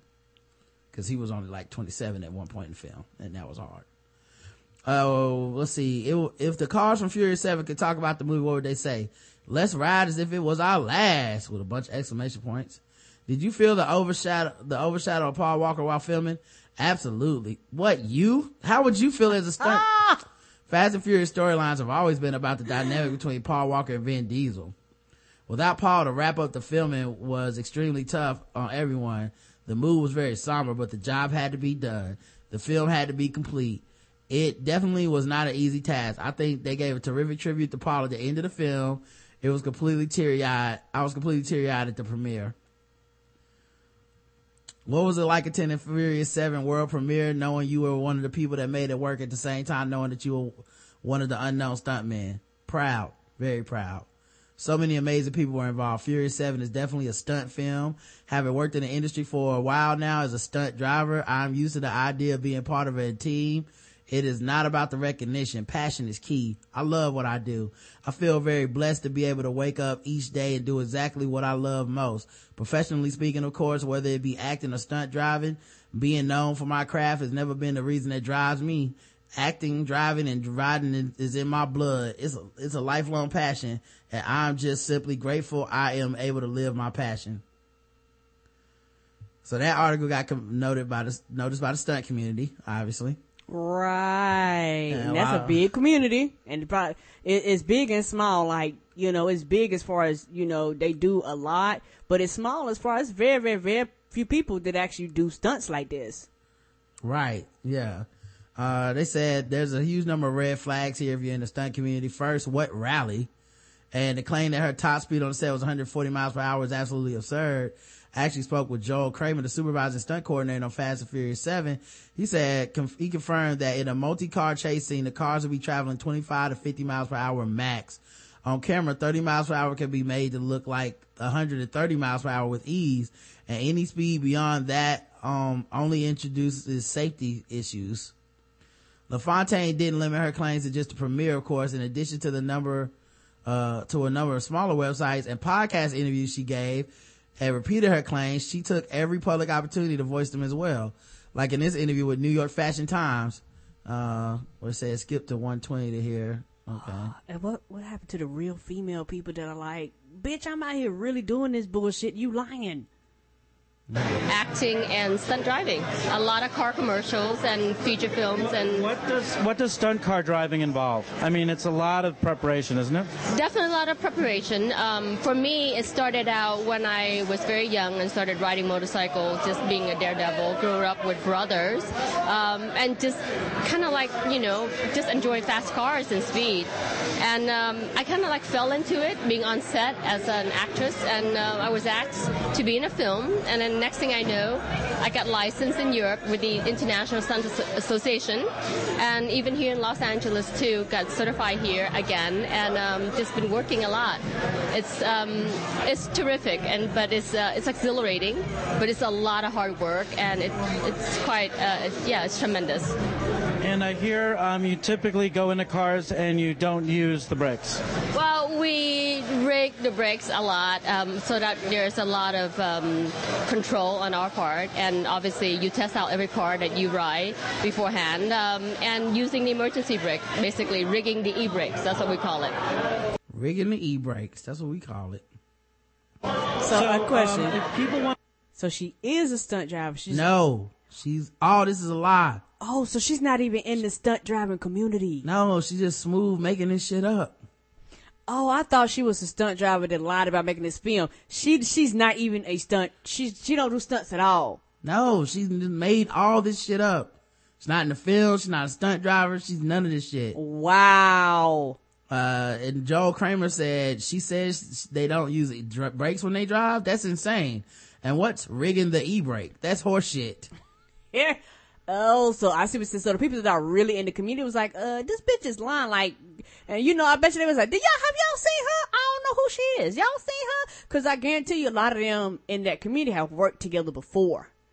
Well, she admits that she's, uh, um, lied now. She, she got caught out there. If she made any money, I would sue her. Mm-hmm. Um, and, uh, she, so she put a post, on her Facebook page, say, apologizing for the fabrication, inappropriate and misleading claims I made concerning my involvement in the movie. By the way, what is this? What is this like the second Asian woman that we had that lied about movie shit on the show? I can't remember this, the other one, but it was like late earlier or late last year. We covered a lady that just, she's just making shit up. Like, why? Why are you lying? Remember the woman that kept superimposing herself in, in pictures? Yes, like that- she had went to all these. Uh, Oh no, that one was Latina. That's she's right. Latina. Yeah, like she had went to all these shows and shit like that. Yes. Ah, anyway, which is to say, basically all of her claims, including she is a professional stunt driver. She was a stunt driver for the film. She drove basically all the cars in the most interesting scenes. She's one of the few female stunt drivers. She was only female stunt driver in the movie. She's just simply grateful she is able to live her passion. Not surprisingly, the professional stunt community didn't appreciate the comments she gave and that some outlets reported not that, not what she said on the red carpet during the film's debut, which she somehow got into. Here's the apology in full, which doesn't include the comments of people scoffing at her, calling her delusional. With the utmost humility I re- and regret, I wish to apologize to the stunt community, the production crew of Furious 7 and Universal Studios for fabrication, inappropriate and misleading claims I made concerning my involvement in the movie. My behavior was extremely inappropriately, I mean inappropriate and lacked the respect the stunt community deserves. More importantly, I take this opportunity to apologize to Debbie Evans and all the stunt women for attempting to take credit for their work in the movie. Ask their forgiveness with a serious regret and remorse. Sulin LaFontaine. So all you got is on my bad. hmm Whoops. Yeah, yeah. Like, it wouldn't surprise me if Universal was like, "Bitch, no." Right. It's not about the easiest shit. Like Max and Nev would have found this in 15 minutes on Catfish. Right. They, they took it, took it, and dropped it into Google search and found her ass. Yeah. Sulin LaFontaine, if that's your female name. Right, and it goes to show the the the laziness of media. Just just just believing her like nobody. the fucking editors, editors, editors, research people like y'all fire these people, and then you wonder why shit ain't right. Yeah, she's a stunt. Uh, DMX talked about that robbery, uh, that he was accused of in New Jersey. Uh, the TMZ. It's cause they be TMZ be on it. What it. happened out there, man? Is, Um, is any of this true? This guy claimed he I do not recall the incident in which you are referring to. Yeah, I mean, he, I have no idea what it's about. I mean, it comes with the territory. You know, people always gonna take shots. You know, try to accuse you of things. it's not the first thing I've been accused of that I didn't do. You know, um, if I'd have did it, you'd have known about it, like for real. You know, but I wouldn't be able to, you know, travel as freely as I do if I did it. Yeah. But, yeah, my lawyer showed me um, there's nothing to worry about. So. They, they were saying there's some cameras at this place and that like he's you know the cops are looking into it like you won't even be on these cameras is what you're saying? I wouldn't be on the camera. You weren't even there in that place. Oh no, um, well we stopped at a gas station. Um, I don't recall any um, incident happening. You know, I, I make way more than that doing a show. So, like, why would I want that type of trouble for myself? If things like that don't happen, then I'm not doing what I'm supposed to be doing. You know, it's like the uh, the harder the devil works at trying to destroy me is because I'm special to God. So, you know, um, not that I look forward to these problems, but I face them knowing that the word says, no weapon formed against me shall prosper. Yo, he did it. He did it. Mm-hmm. DMX.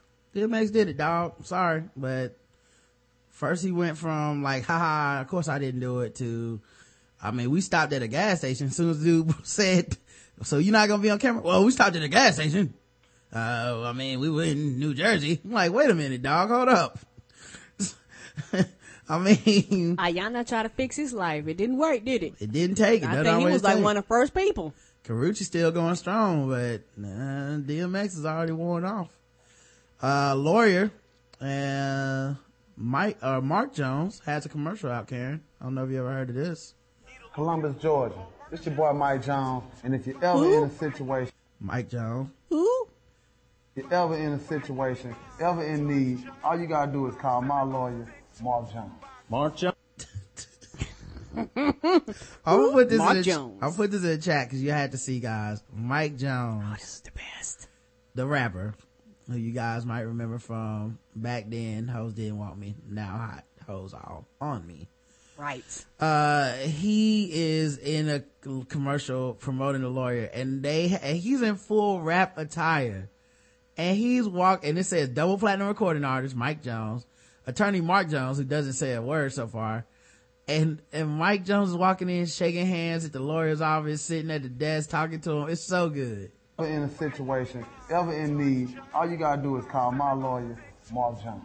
Mark Jones. Who? Mark Jones. Who? Mark Jones. And he gonna get you right, whatever.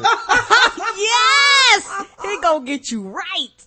He said Mark Jones. Mark Jones. Who? Mark Jones. And he gonna get you right, whatever it is. That's right, Columbus, Georgia. If you need legal help, Mark Jones is your lawyer.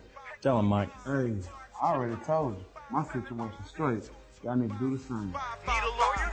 Two two five. Boom, boom. Oh, that's great. Isn't that dude is the whitest of the white? Mark Jones. It's your boy Mike Jones, and if you're ever in a situation, ever in need, all you gotta do is call my lawyer, Mark Jones. Mark Jones. Who? Mark Jones. Who? Mark Jones. And he gonna get you right, whatever it is. That's right, Columbus, Georgia. If you need legal help, Mark Jones is your lawyer. Tell him, Mike. Hey, I already told you, my situation's straight. Y'all need My situation straight. Yep. In a motherfucking legal commercial. Are we serious right He now? gonna set you right. do the same. Boom, boom. Boom, Oh. boom. Georgia. Yo, they didn't, they didn't do the, um, commercial number long enough. Cause it was like 255, 2555. Like, I wanted him to really get into that, but they barely played it. 255, 2555. Who? Mark Jones. Mark Jones, dude. Yes, Mark Jones. Dog. He gonna take care of you. Shut your thing. I'm good. One look at his face. No thanks, sir. Uh, Karen, you're a big fan of bacon. Yes, I am. People might know from the show. Well, there's a Kickstarter that might interest you. Okay. Hi, my name is Howard Bender, and I'm the inventor of Schmacon. Schmacon is beef's answer to bacon. Years ago, I was eating some turkey bacon with a friend, and we both decided that no, this just isn't going to cut it. Turkey bacon sucks. Over the course of the last three years, I've been developing a product that we call Schmacon, beef's answer to bacon, a whole muscle beef product that crisps, curls, and smells that smoky flavor just like you would think of when you're eating bacon. If you're a pork bacon lover, have no fear. America, we weren't trying to replace pork bacon when we were developing Schmacon. But Schmacon has some great benefits over traditional pork bacon. It's, it's lower in calories, lower in fat, and lower in sodium than almost all of the pork bacons that are out on the market today. And now, if we're replacing anything, we're trying to look at some of the alternatives that are out there and say, you know what? You don't need to eat turkey bacon anymore because there's a great alternative to your pork bacon that you can have for breakfast, lunch, or dinner. The perfect hybrid of pastrami and bacon, and I don't know, it's amazing. We're big fans of it here, and we'll continue to use it. I love that for as long as I've been in the industry, that it was something brand new. Check out the National Restaurant Association. In 2014, Schmacon was a recipient of their National Food and Beverage Innovation Award. You've heard of the guys that say beef it's what's for dinner, the National Cattlemen's Beef Association? Big sponsor. They're helping us reach out to cattlemen's associations all over the country. Now check out this short video with Ted Brunson, a local Chicago celebrity, telling about Schmacon. You think this is bacon, it's not pork, it's a schmacon. It's an everyday thing now, but it's healthier. I want to introduce you to Howard Bender, graduate of the Culinary Institute of America, executive chef at a few places. Now you are the mad scientist of meat. What is schmacon? As we've gone through this process over the last two years, we've come up with a product called Schmacon Smoked and Cured Glazed Beef Slices. The National Cattlemen's Beef Association, NCBA, the guys that say beef. All right, I don't want to read the rest, but what do you think? Would you try some schmacon? Fuck yes. Think it's gonna replace bacon? No, but fuck yes, I try. It looks delicious. All right. It'd probably be good on some sushi. Mm, sounds like it's making you hungry. Yeah, it sure is. I don't even know where to buy it. Uh, Can you well, buy have, it? It's a Kickstarter, so Oh, I guess they're trying to make money so they can produce it. Yeah, really? but I ain't never, I ain't never been to the grocery store and they be like, besides your beef chops, here's some, some smaking. Yeah. Well, there you go. It looks delicious. I, bet, Mm-hmm. I bet you it's good too. Uh, let's see what else I want to talk about. Um, all right, let's do. Let's go to fucking with black people. It's about that time. Are you Um, sure? What did we not? Did we already talk about it or something? Oh, we already been fucked with before, but we can. What do we do? All them sad stories at the top of the story. We we talk about the kids dying in, in Africa. We talked about the gay sad the gay news. Well, that was just gay them. news. That's just gay Okay. news. Yeah. All right. So there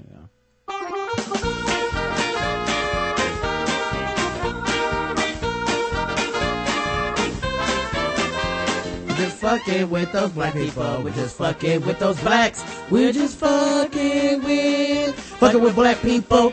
That's right, guys. Time to play the game that we all hate to play. It's fucking with black people. The game where we score articles from zero to 100 in intervals of 25 on how much we feel fucked with as black people. Today's contestants, a lot of different people.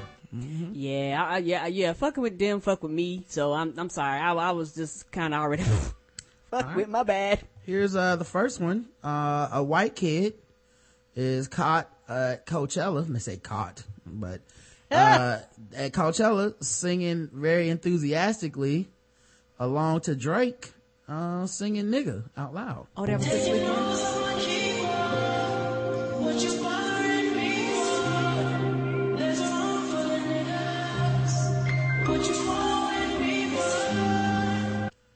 So did you see it? Mm-hmm. So basically he's singing the chorus to Crew Love and he said, There's a room full of niggas and he was just singing along with the words. Mm-hmm. I saw a lot of people on Twitter getting very upset about this. Uh, at Oh, least he- in my timeline, this is happening at like three in the morning, so it wasn't like everybody was up. Right, like like the coach when Coachella comes on, because I think last year we seen Outkast, Yeah. so it was up to like six in the morning last year when it came Mhm. on. Uh, but yeah, that's, that shit is like on during the course of the night over here. Yeah. So, uh, what did you think, Karen? Uh, zero to a hundred. How, uh, how fin, how in a, uh, fuck with are you by the white kid saying nigga at Drake's concert? I would say zero because I guarantee you this happens at every concert, and he just this white dude just happened to be the one that they had a camera glued on his face, but he wasn't the only one that said it. Yeah, I have zero problem with this. And I think most people have zero. I mean, some people had an issue with it on, on the timeline. I'm like, what the fuck? Who cares? He paid his tickets to the fucking concert. The, the song's got the N word in it. I don't have a problem when comedians say the N word, you know, like, it, it depends, you know, like obviously every cha- Yeah. case is different, but right, that's how I look at every just the idea different. of being like you come to this concert and you can't say the n word because you white like I don't even know how that fuck you would. I don't even know how people expect that to work. And for all white people to go by that rule, that's crazy. Yeah, it's a, yeah I- zero. I didn't, I didn't even fuck with it all. I saw people going in on it, and I was like, maybe you just don't like Drake or something. But you know, they do that shit for Outkast. They do that shit for Jay Z. They do it for your faves. Yes, they do. Kanye West, he got a whole full of them talking about, I don't, you know, I ain't saying she a gold digger, but I ain't messing with no bro nigga. Like, come Right. on. Um, let's see what else is going for fucking with black people. Uh, Black Tenant was called the N word at the complaint, but apartment managers claimed that Facebook was hacked. you know how it is. Facebook get hacked, uh, of your apartment, um, cause Al Qaeda's always looking for them at the Timber Lodge apartments. Gotta be careful. ISIS is hacking It's them. one Facebook post a Dallas woman will never forget after a fight over maintenance with her apartment complex. She says they fired back with a racist slur. David Schechter talked to her tonight. By the way, it just happened to be during a fight that they got hacked. They called her a nigger. Get the fuck out of here. He joins us now live with much more. David.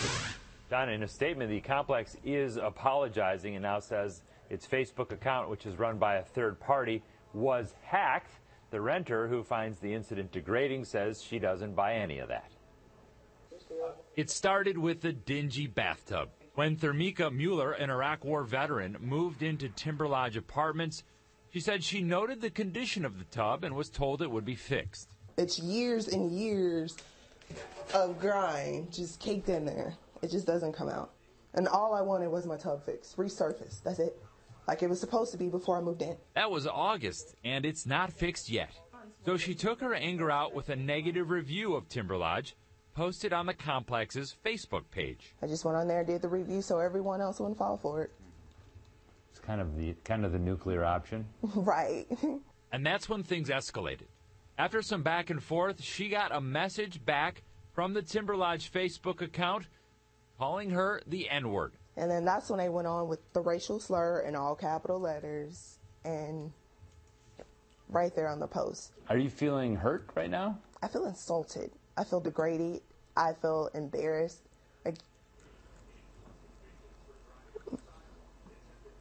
not cool at all. Bridge Pro- There's a room full of niggas. Hey, that's just listening to Awesome Drake. Apparently so. She was like, uh, I fought in a, in the war and how did I come back to deal with this bullshit? Mm-hmm. Property Management, which operates Timber Lodge, calls this a regrettable act of cyber vandalism and writes, We are working with Facebook, our vendor, and if appropriate, legal authorities to determine the circumstances surrounding the situation. We intend to cooperate to the fullest extent with any police investigation into this matter. They're blaming this on being hacked. Do you do you buy that? Not at all. I think that's outrageous. They showed a picture of the Facebook status and it just says nigger. Right. that don't make no goddamn sense for it to be a hack. And it just so happened to respond to your one post versus any other black person that would have been on there and like they didn't harass anybody else on the post. You know, you was not hacked. Somebody went up, went in there, logged in, had access to it, and called you a nigger because they just didn't want to deal with your bullshit. Residents at Timber Lodge are African American, as are most of the staff who work in the front office, which has Mueller scratching her head. She says she's now considering hiring an attorney to, to file a housing discrimination lawsuit. Mhm. Reporting live in the newsroom, David Schechter, Channel 8 News. All right. Cares zero to a hundred. Now this one I'm fuck with. And I know nigga was used in this one, but it's a different circumstance. There was no Drake and no hot beat playing in the background, so you don't get no excuse for that. You got an apartment full of niggas. Yeah, now this one get a hundred. Give it a hundred too. Jesus Christ, man. What? Yeah, nobody was rapping. Mm-mm. Oh my God. You could not do that. No, you can't. Talking about hack. Nobody, there was no other post and no shit like that. hmm Oh man. Might even been one of the black people that did it. Don't matter. You still did it. Um, all right. Well, all right. Here's one. Amy Schumer, who's a comedian. Mm-hmm. Um, she came out with a, a, a new teaser for her, um, Inside Amy Schumer comedy show, which is coming back on Comedy Central. And it's a song called Milk Milk Lemonade. Okay. Um, and I'll play it for you. I'll put it, put it in the chat so people can see it for themselves. But, uh, When you fall in love, everything is brighter, bolder, more intense. Oh, New well, let's get an advertisement first. Uh, but I do wor- wonder if how people are gonna feel about this. I'll just play it for you, and then I'll let you tell me. I saw it earlier today. I haven't seen anybody have a problem with it yet. Okay.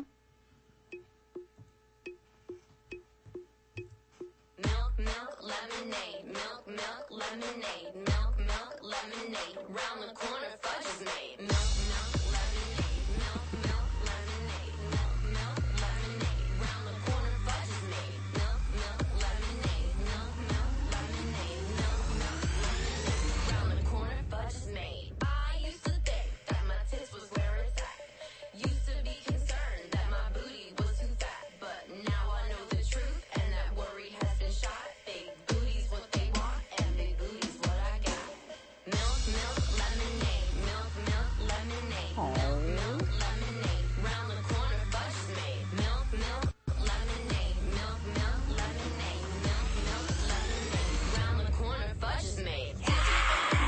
Amber Rose.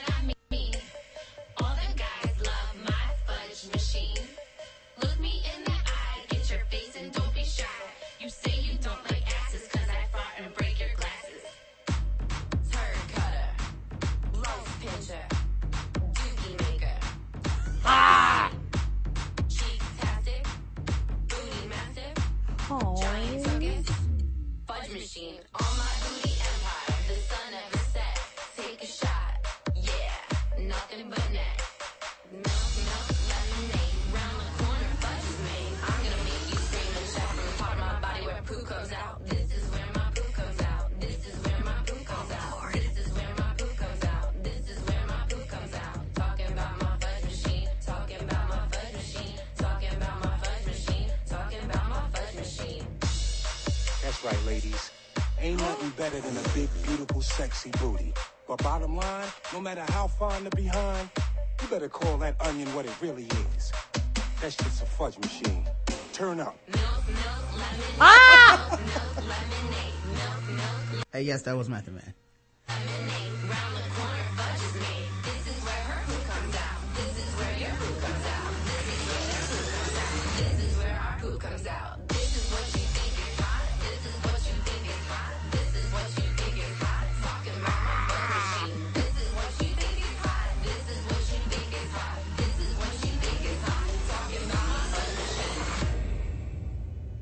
where your poop comes out. so uh you know it was i think i think well first of all uh how do you feel about it do you feel like it's okay it's That's okay? hilarious, yes. all right because my guess is some people are gonna have to accuse it of uh you know appropriating black culture what do you think? Because you know sometimes people say like oh twerking you know iggy azalea even if it's in jest there's been people that like you can't use black people as like our culture as a joke even. Uh now she had black people in there. She had amber rose in there. But i know people have accused that of being props and stuff. So what do you think? You think uh, still zero or a hundred or whatever? What do you think? Oh, this this gets a zero. I think for me, uh, when I look at situations like this, I look at context clues. I look at um, how it's being presented, and it's presented as a big, huge joke. Like it's it's presented in a in a funny manner. It's presented in a sketch. You know, you brought Amber Rose on, you brought Method Man on, like the whole thing. I mean, you you fucking throwing toilet tissue up in the air, Method Man breaking out in a dance. Um, you know, you got to me is is funny, and also I think that um I applaud her as a woman for poking fun and making jokes. Uh, and I, like I said, I don't I don't have a problem with this at all. And the thing about it is that mm, I don't know if I would have a problem if a man did it, uh, but I know I don't have a problem with her doing it. Yeah, yeah. I actually, um, I like the point she's making. I think it's very funny. Um, because, you know, we do sexualize different, um, stuff. And I love the kids nursery rhyme. Mhm. milk, milk, N- lemonade, lemonade. around the corner fudge is made. Um, and the idea that yeah, we love the booty, but yeah, it does. Uh, that is where the, the, the brown stuff comes out, guys. Mhm. Um, so I think it's funny. I wasn't offended. I'm not Mm-mm. a black woman though. I don't. I and I also don't really get offended over cultural appropriation as much as a lot of other people do. Um, so to me, I just thought it was funny and a good time and very well done. And I liked she had Amber Rose in it. Thought it was kind of cute and that was really the end for me. But yeah, I was, you know, so I would give it a zero, you know, but I just wonder if, um, you know, if, if everybody's going to give it a zero or w- are we going to start seeing like the think pieces come out for this? Oh yeah, th- those are coming because, like you said, you have some people that, honestly, I think we're we're at a space now. I don't mean no harm where people don't have senses of humor, or they only have senses of humor about shit that they think is funny and shit that they don't think is funny. All of a sudden, that sense of humor ends, Mhm. and all of a sudden, I am offended and I'm mad and I'm upset because I don't think X, Y, and Z is funny. Um, but you know, for me and you are we think anything's funny, and a lot of people don't. I don't think it's funny. I think it was presented in a funny manner. They poked fun. They made jokes. Even if a man did this, if it's presented in the right manner, it's still a funny sketch yeah. to me, in my mind. But that's but that's just me. Yeah, I, I enjoyed it. This is where my poop comes out. Right. It kind of reminded me of, uh, like a, you know, like somebody saw, um, Anaconda and was like, this is hilarious because, you know, at the end of the day, that's where the poop comes out of the, of people. And we're Keep it just like- all like, look at that ass. Keep it simple, people. I don't know. I thought it was fun. Um, it was. It gets a zero. Let's get to the sadder news, uh, for fucking with black people. Walter Scott shooting. Officer laughs about adrenaline rush in recording. What happens next? Well, when you're here, I'm, I'm sure Sweat will be on the way. We'll get you up to headquarters. We'll get you up there. Um, we'll once we get you there, we'll take all, once you take your crap off, take your vest off, just kind of relax with us. Yeah, here. They're going to want to interview you. It'll be real, once they get here, it'll be real quick. They're going to tell you you're going to be off for a couple of days, and we'll come back and interview you then. They're not going to ask you any kind of questions right now. Okay. Um, they're going to, they'll take your weapon. Um, and we'll go, we'll go from there. That's pretty much it. They're going to probably wait. The last one we had, they waited a couple days to, to interview, official interview, like sit down and say what happened. Well, probably when you get home, probably be a good idea to kind of jot down your thoughts of what, what happened. Okay. You know, once you, your adrenaline quits pumping and stuff. pumping. Oh yeah. oh yeah. Oh yeah. I don't know. I don't feel like what happened. Yeah. I want to do a run.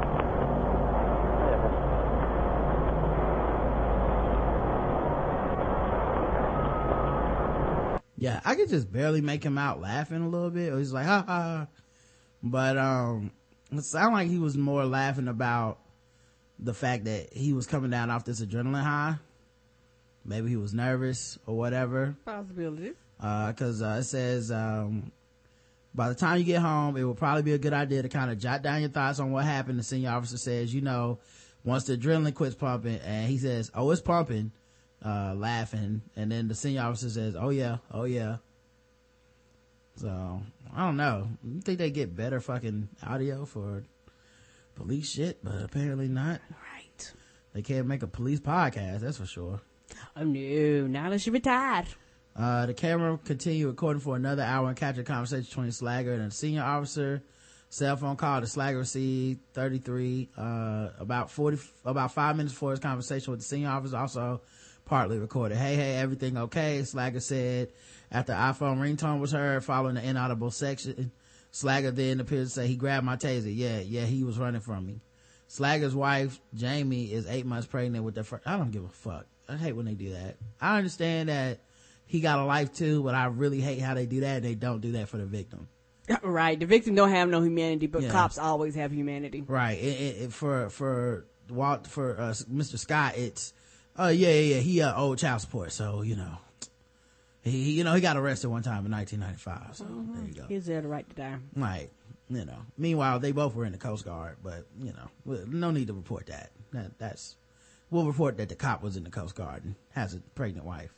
We won't report any children or family that Mr. White leaves behind. I'm Right.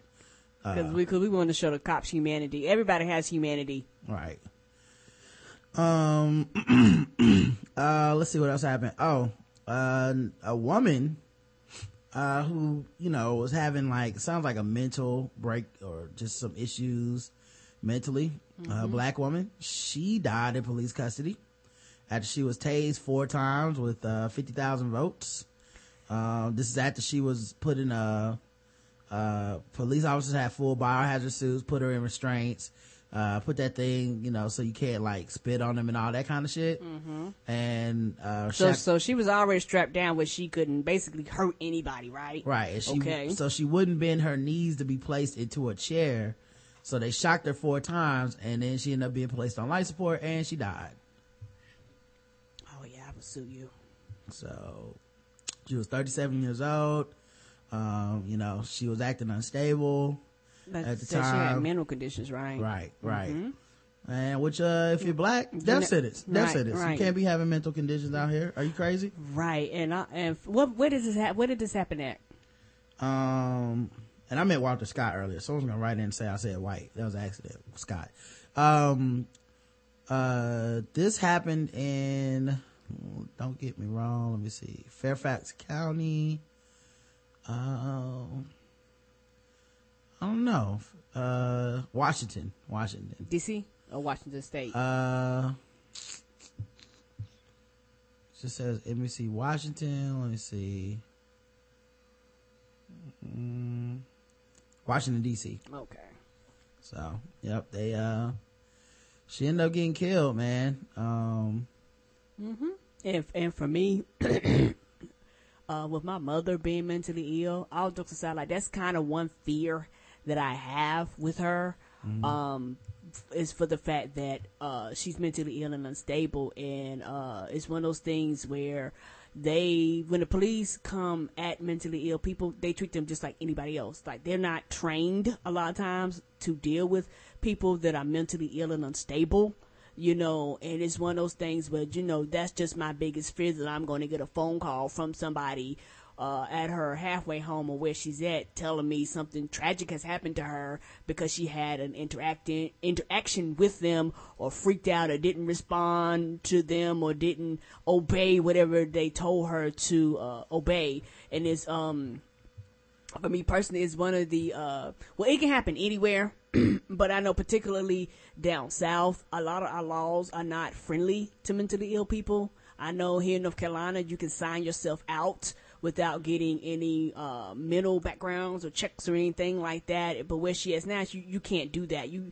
you can't just sign yourself out and walk the streets and things like that so for me, like, uh, this is kind of, truthfully, it's, it's just a fear of mine that, that I have to live with every day and other black people that have parents and grandparents and nephews and nieces and sons and daughters that you already have a strike against you because you're black, but then you're mentally ill. That's like almost a double strike. Mm-hmm. There's, you know, like anything, broken tail light, death sentence, uh, you know, like, Right. God forbid you have mental illness because, yeah, if you don't comply with police officers, they're not trying to help at all. They seem to not even be trained in this. They just be trained to, to fucking kill people. Right. Um, so, uh, this is crazy. Um, let's see, what else was I, there was another one. Oh, that deputy who killed that dude who said when he's like, I'm going for my taser and he went for his gun. Um, he is an insurance executive who pays to play cop. You know, I think, uh, Oh, so- Drew brought it up yesterday on the show. Um, that Yeah, the he- guy was like 73 And donate.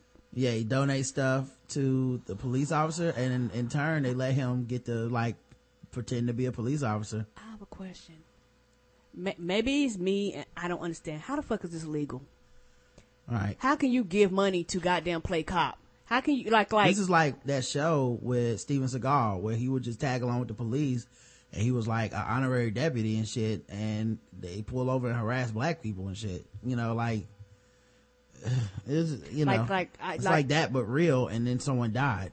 Right, and and, and, and and my thing is this: cops go through training and they go through a process. You know, they go through school. You know, they have all these, you know, um, measures that they have to meet.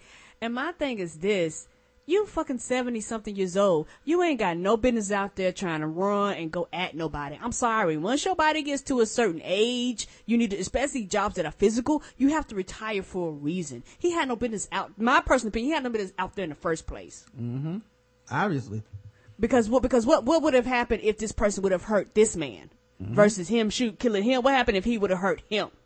This story would have broke completely differently. Right.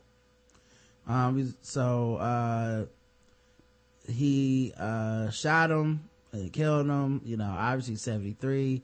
Uh, Clark states that, uh, Major Shannon Clark said Bates is a highly, highly regarded member of the Reserve Deputy Program who was assisting the Sheriff's Office Violent Crimes Task Force when Harris was shot. Uh, Bates is one of many wealthy donors among the agency's 130 reserve deputies. There are lots of wealthy people in the reserve program. Many of them make donations of items. That's not unusual at all. which I, I don't have a problem with them donating and I don't have a problem with them giving, but they should not be allowed to actually go and carry guns and, and, and all this shit when they're not properly trained. Yeah. But even their charitable donations and private giving, I mean, probably can lead to some undue influence, right? Right. Whether it be a position as a deputy or just having them look other ways or shit. Right. He had no business there. Um, it says it's not, he's not compensated for his time. So he's basically just paying to play, you know. Uh, it's classified as an advanced reserve, meaning he can do anything a full-time deputy can do. Although he had training experience for the arrest team, he's not assigned to the arrest team. Clark said of Bates' role assisting the task force. He came to render aid during the altercation, but he's in a support role during the operation. That means keeping notes, doing counter surveillance, things like that. So he overstepped his bounds. Why the fuck does he have a gun? Right. Why's he even got a gun then? Okay, if Why's we're- he even got a fucking taser at that point? Right, if You're not- you're supposed to be taking notes and surveying shit. if you're a support squad, like that's my whole point. And to me, this is going to. I hope my personal opinion. I hope this leads to a lawsuit, and I hope this leads to laws changing, telling them just because you fucking give us money does not mean you allowed to go on the street and goddamn play cop. Typically, those reserve officers work traffic control or parking lot patrols during safe shopper operations during the holiday season. I can deal with that. Like, like that's cool. Like, mm-hmm. it's certain things that you can do, but you shouldn't be allowed to go get criminals. The district attorneys have yet to decide if they'll press charges against them. But, uh, yeah. Got to kill that dude and, uh, play some cop, Karen. Mm-hmm. Yeah, pay to play, and I and and it would not surprise me, and and and maybe this is my bias. How many of them 130 people black, or of any or any Oh, yeah. ethnicity? Mhm. Like that plays a role too. If if a black person gave the same money that they have, would you allow them to do the same thing? Would you allow them to carry a gun and go on this shit? But you know. Mm-hmm. So I mean, that's why I have a problem with it because you pay to play and, and other people pay and probably give donations that are from different ethnicities, but I guarantee you, you don't allow them to do what he did. Yep, I agree. We aren't looking. So yeah, I, I think, um, I, yeah, it's just problematic on every single level. Right. Like, you you shouldn't be just- allowed to do that at all. I don't mind school crossings. I mean, you, there's a trafficking on- certain amount of, oops, what's this doing? There's a certain amount of training you're supposed to have and shit. Right. Like, and, and no, but no, I'm saying he had it. Like, there's a certain amount of hours that you put in, uh, in training and then they give you the right to do anything a deputy can do or actual police officer can do. But it still doesn't seem like it's enough. No. Anyway, here's another story. Hall with details you'll see only on ABC 7 News. Vic. Well, we have learned that the internal police investigation is now over. The paperwork is on Police Chief Greg Suhr's desk. Originally, there were four officers under investigation. That number expanded to 13, including a captain. Chief Suhr tells us there will be suspensions and recommendations for firings. Police Chief Greg Suhr confirmed to ABC 7 News what we had heard from our sources. At least three officers will be suspended with a recommendation to the Police Commission that they be fired. The officers that go for a recommendation of nothing but termination will be suspended immediately, and that'll be tomorrow before close of business. The offensive texts were released by federal prosecutors during a bail hearing last month for former SFPD officer Ian Furminger. He was convicted of public corruption in a federal court last last December. The texts were exchanged between Furminger and four other officers, Michael Celis, Michael Robison, Rain Daugherty, and Noel Schwab. Robison has since resigned. The other three were reassigned to units with no public contact. Well, I applaud him for seeing the light. However, Reverend Amos Brown, president of the San Francisco chapter of the NAACP, says there needs to be more reform. Not only have we had implicit bias in this department, but we've had overt, blatant behavior of racist practices that have been perpetrated against African Americans in this city. Chief Suhr confirms there will be more suspensions to come soon. Vic Lee, ABC 7 News. So, uh, yeah, uh, what would you give those last three stories, Karen? Oh, well, everybody, everybody, everybody get a hundred. All right, I give Ball a hundred as well. Um, Mhm. well, let's go to Baller Alert.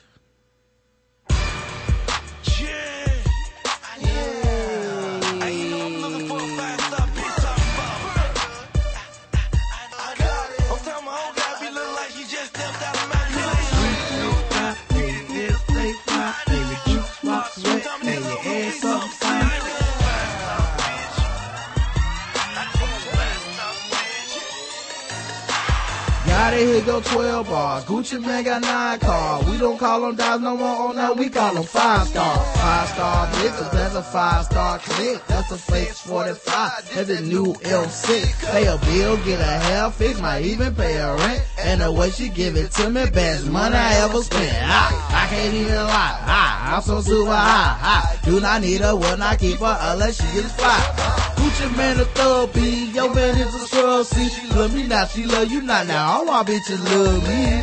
You in Atlanta, look a Gucci girl and beat me. You can find a five star hotel, you can meet me. Five star bitch, just a five star bitch, just a five star bitch, just a five star bitch. If your credit score high, nails stay fly, keep your juice box wet, and your head something fine. You a five star, bitch, you a five star bitch. All right. Let's get into it, guys. Here are your choices. Number one, Groupie Tales. I had a relationship with Michael Phelps, but now he's engaged? That's number one. Number two, so your baller wants to fly you out, blah, by Queen of Volume. Number three, Young Berg Groupie Tale. And number four, are you knowingly dating a deadbeat? The deadbeat enabler by Nova Giovanni. And number five, K Michelle breaks it off with Bobby Maze, says he's fame hungry, Bobby Maze nudes. I will let you guys guess, uh, pick the one you want. All right, chat room is up to y'all. Play some more five star till y'all ready. Five star bitch, you a five star bitch. I want a five star bitch. I need a five star bitch. I need a five star bitch. I want a five star bitch. It's your boy, yo, got it. I do grade A shit. I'm the realest nigga walking, and this the remix. And I'm still out here looking for a five star chick. When I catch her, I'ma bless her with a five star kid. You tallied the votes, Karen? Uh, look like one is, All right. is winning this round. Number one. Karen takes this very seriously, guys. Yeah, I do. I mean, I really be counting y'all votes. Um, I had a relationship with Michael Phelps, but now he's engaged. Groupie Tales. Even Olympic gold medalists aren't safe from the infamous Groupie Tale. Today we received a submission on Michael Phelps complete with a photo. Check it all out below. Disclaimer, Groupie Tales are submitted by our readers. We cannot confirm 100% accuracy of any story posted. Want to share your story? Email 118 at balleralert.com. You can remain anonymous. I had a relationship with Michael Phelps, and it has become clear I was simply one of many. Mm. Everyone calls me a side chick, but it needs to be made clear that he was single when we first started. He even told me that he was just laying low until his now fiance Nicole Johnson went back home to California. Oh, he got her with the late, let's stay low and build. Mm-mm. That's how they get you. Right. The sex was great, even when his dogs would bust into the room. Uh, he probably could stay stay down on that pussy for hours. You don't need Oh, to yeah. breathe. Sure don't. He was probably swimming through it. Their uh their uh his dogs were busting the room because he is white guys. They're obsessed with being around him. He's a biter when he's close, and this is the hottest thing you've ever experienced. I plan to visit him at training camp in Colorado Springs during the girls' getaway to Denver. First of all, shame on you. You gonna ruin your girls' getaway. Y'all supposed to be hanging out as girls. You gonna go Going see, skiing and shit. And you see your man. Right. Mm-mm.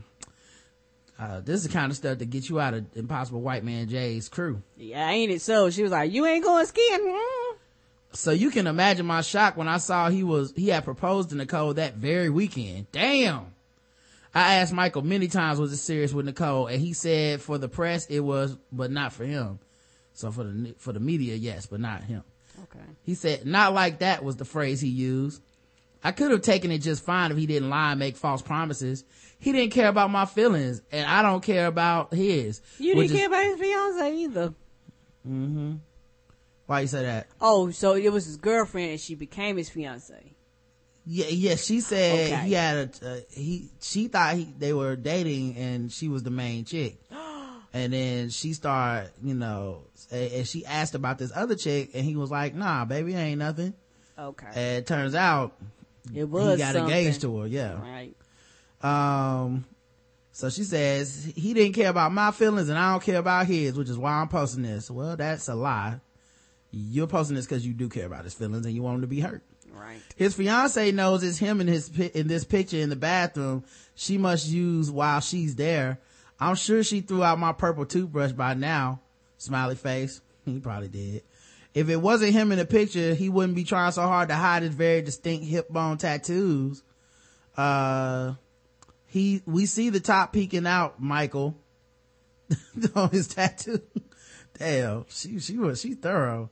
Uh, we see the top peek, peeking out, Michael. Far more explicit pictures will be next if he doesn't return my things. Oh Lord. And before people point fingers again, remind yourself that his fiance started as an actual side chick. Ask him why he didn't claim her until he got out of rehab. Mm.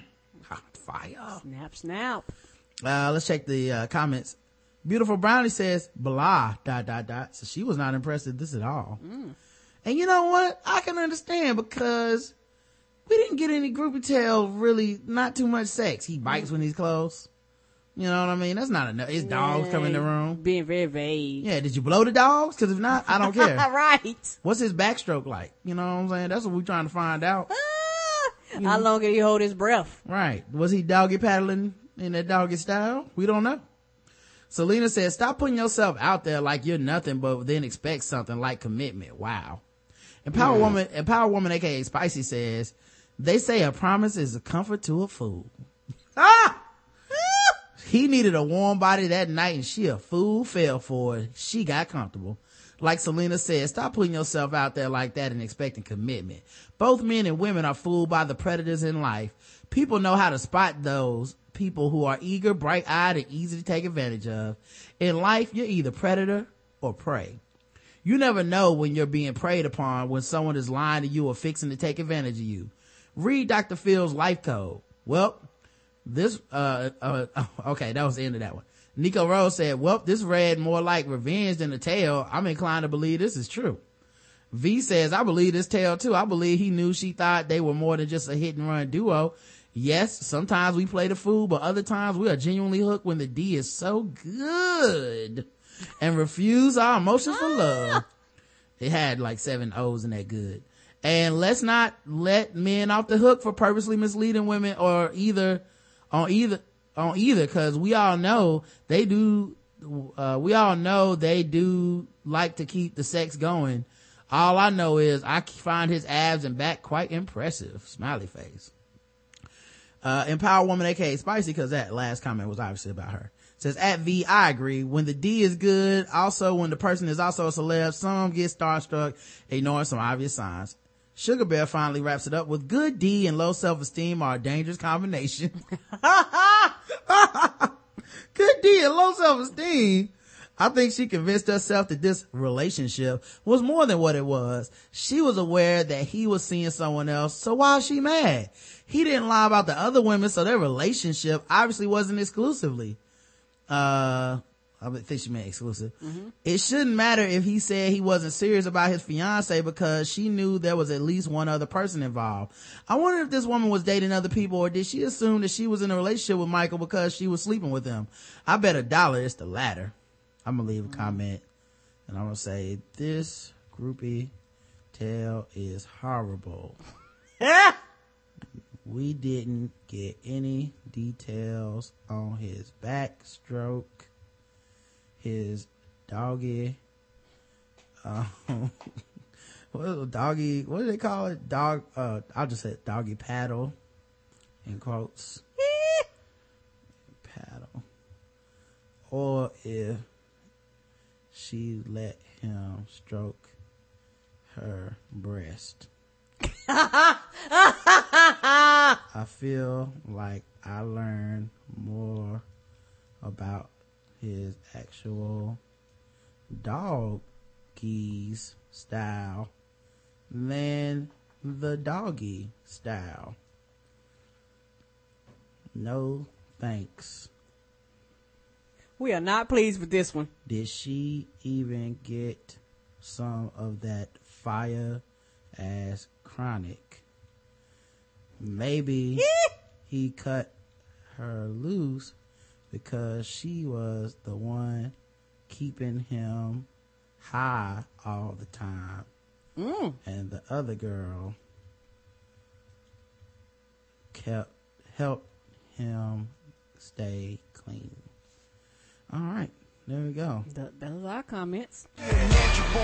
She ain't chasing no suckers. Only mess with real niggas. She ain't never fucked a boss. So your cars and your jewelry that she really don't excite her. And all them hating assholes in the club won't fight her. She was born in the eight, went to school in D.C. Got a job in Dallas, Texas, then she moved to Tennessee. If you ain't a five star, throw that go ahead faces. They gooey, fake Louis shorty that'll make you face. It ain't a five star. It ain't a five star. It ain't a five star. It ain't a five star. I'm a five star bitch, cause I ain't that other bitch. She be struggling for her from the womb, i been rich.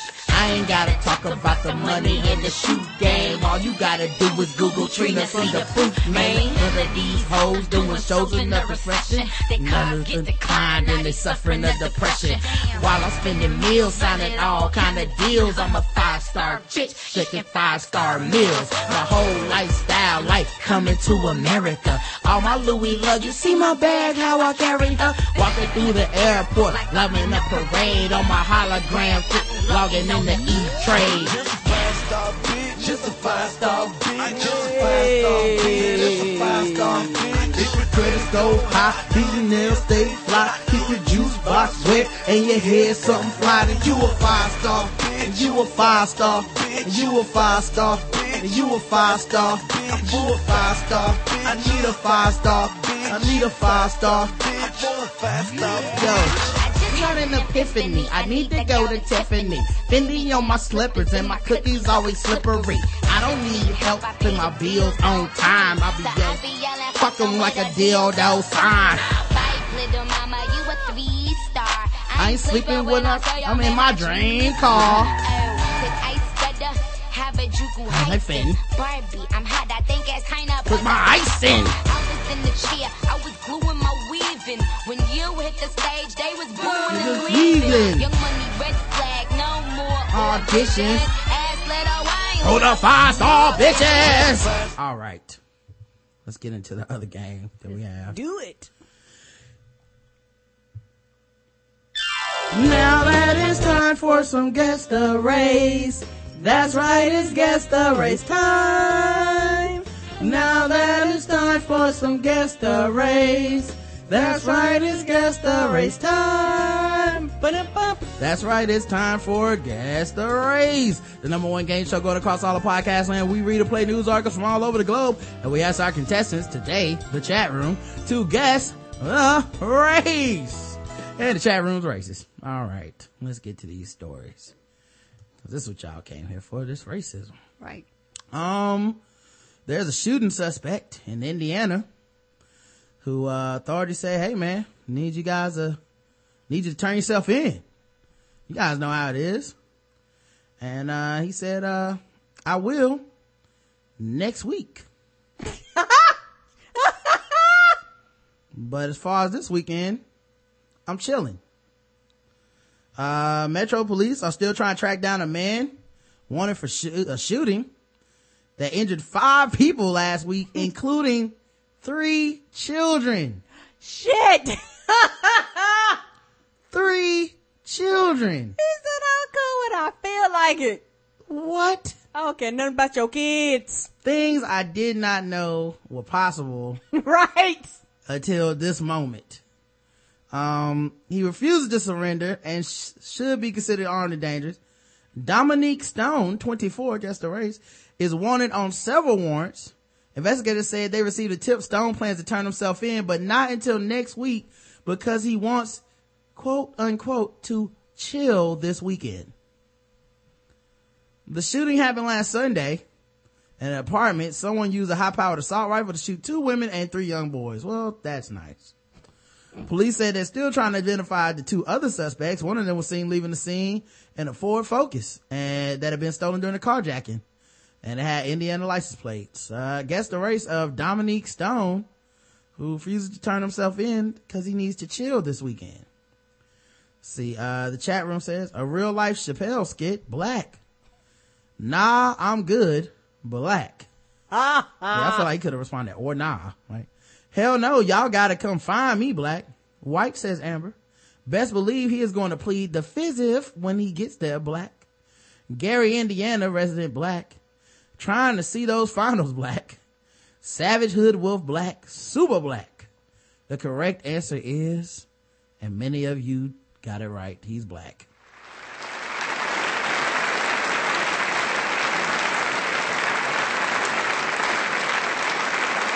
think we had one person missing. I'm sorry, Amber. You gave the shot, shot, shot. Fought the good fight.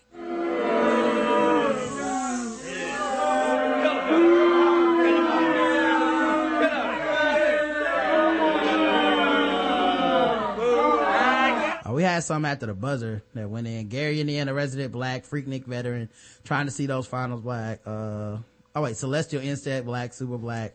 Yeah. Sadly, the opportunity to meet a white Dominique must wait another day. oh. Damn, Dominique. I'm just chilling, man. Can a nigga chill? Thought he was bruh man. Yeah, he did. We need you to turn yourself in for this crime. Oh, you know me. Just chilling. oh my god. Uh, church bus chase ends with a tire deflation device. Uh, officers with a handful of law enforcement agencies spent Thursday night in a chase with a church bus allegedly stolen from Fairhaven Baptist Church outside of Charles, uh, Chesterton. The chase, which began around 8 p.m. and never went over the speed limit. no, the church buses can't go too fast. right. It ended at, at the officers set up a tire deflation device, device on Interstate 94. The driver stopped the bus and was arrested uh, by the police officers on the scene. Stephen M. Clark, 31 years old, 31 years old, faces felony charges of auto theft and fleeing and a misdemeanor charge of driving while suspended. He was transported to Porter County Jail. Witnesses told, a witness told police he was standing guard in the north parking lot while church was in session when he saw one of the church buses slowly leaving the parking lot as if, as if they could quickly leave. Right. It is a church bus. He started following the bus and confirmed to church officials that no one should have been leaving the ground with the bus. He notified the police and continued to follow the bus until the police apprehended Clark. You Probably on you know foot. The, right. You know the uh the deacons the only people that allowed to drive them buses anyway. So Mhm. you know deacon, you know a deacon gonna be eighty five year old man. He ain't, he gonna be able to look. I ain't trying to get no ticket. And it's a nice church. It's got a security guard. Uh, Ogden Dunes officer Ed Clamp caught up with the witness and the bus around US 12. Clamp activated his emergency lights and sirens in an attempt to stop the bus. Clark allegedly continued and he ignored the police. Um, several officers, uh, from neighboring agencies joined the pursuit. this one, and it wasn't even a high speed chase. The chase, uh, the chase went west from at 55 to 60 miles an hour until going over the stop sticks. At the time of the arrest, Clark was identified as a suspect in an earlier auto theft. Uh, Clark told police he fled the area on foot by walking down the railroad tracks that led to the church, uh, where he was able to enter the church grounds. Uh, and that's how he stole the, uh, he was able to obtain the, the keys to the bus from a lockbox at the front of the bus that was loose. So someone just left the keys in the bus and that's how he stole it. Right. Anyway, guess the race of Stephen Clark, 31 years old. Let's check the chat room, see what they believe his race is. Um, a bus thief. Highway to Heaven, Michael Landon. Ha! Ha ha! he made it out alive. Jesus was riding shotgun white. Yeah. Jesus is co-pilot. Paul Walker stunt double, aka his brother White. Security 100 uh, inch screens, buses plural, mega church White. Machine gun preacher White. Paul Walker says HC. Yeah. Um. All right. Well, that seems like all the guesses. The correct answer is, is. he was. Wait, white stunted driver for Fast Eight. White stunt driver for that Fast Eight. One whose future is in pimping. I mean, preach it black. The correct answer, uh, white says Amber. Correct answer is white.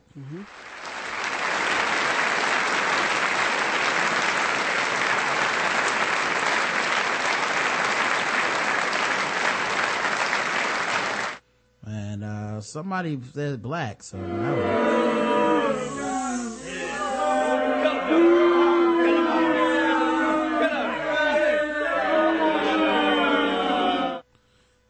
why this thing won't let me, uh, oh, there you go. What? Where'd it go? I was trying to put the picture on screen, but, uh, it went off my screen for some reason. Let me try again. Did it again. What the fuck? Come on. Oh, there you go. Thank you, Karen. Uh, but yeah, that's him, guys. like a damn church bus thief. what you trying to do? Start a, a, a choir? All right, and let's go to the uh, bonus round.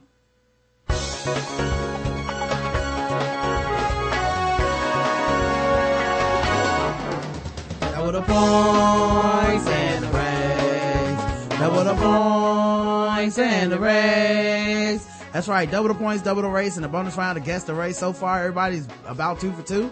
We'll see where uh, what you do in the bonus round. All right, let's let's get to the last one, guys.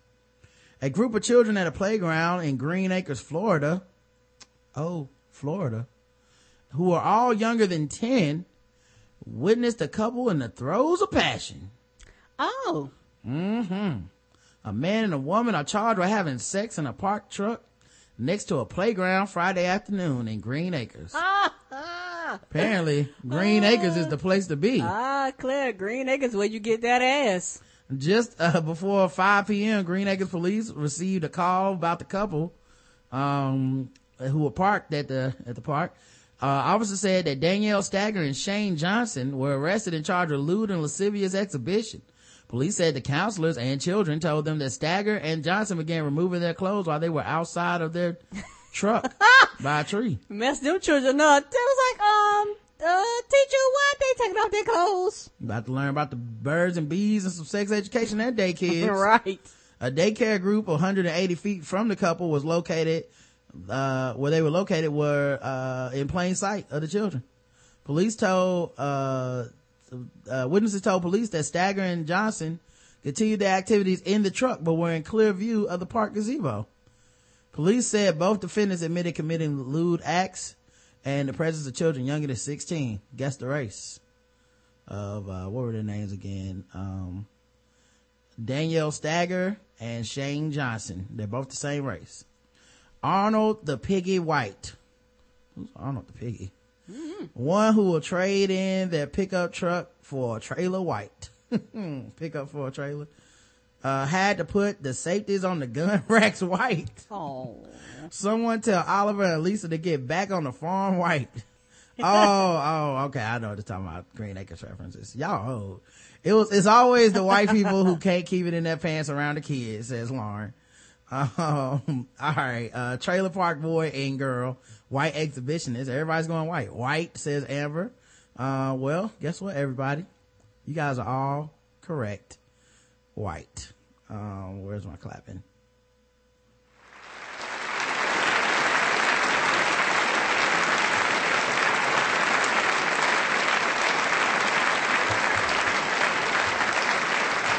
Only thing I know about Green Acres is the song, and it goes, Green Acres is the place to be. That's all I Mhm. know about that, about Green Acres. Well, them kids know the song now. Ah, yes, they They gonna do. be, they gonna be singing it, uh, for quite some time. Uh, all right, man. Last, uh, segment.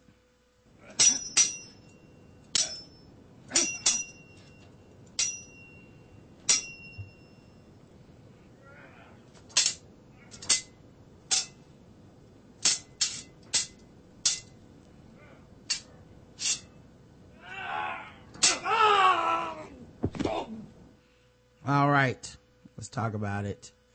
Um, here's a special brand of sword ratchetness. A suspect arrested in a samurai sword attack. Pawtucket, Rhode Island. Um, is that, isn't that where Family Guy is at? Pawtucket police have, oh, that's Quahog. Pawtucket police, uh, have a suspect in custody after three people were stabbed with a samurai sword late month, in the, uh, late last month. The incident occurred at the intersection of Barton and Dexter Streets following an altercation at a nightclub. All three victims were treated for injuries at Rhode Island Hospital with one requiring surgery. Detectives launched an investigation and obtained an arrest warrant for Lisi Osorio of Central Falls. Osorio turned himself in uh, over to Central Falls Police and was turned over to Pawtucket Police. He's 28 and he was arraigned on Tuesday and held on $25,000 bail. So they got, you know, some justice. Finally caught somebody. Um, and, uh, we'll be back tomorrow, guys. Thank you so Mhm. much for listening to the show. And hanging with us. Yeah, we had a great time. Just me and Karen. Um, you know, we don't mind kicking it with you guys. Mm. Great guesses on Guess the Race. And, um, you know, we'll talk to you guys tomorrow. Go to tweakedaudio.com, code TBGWT. Until then, I love you. I love you too, baby. Mwah.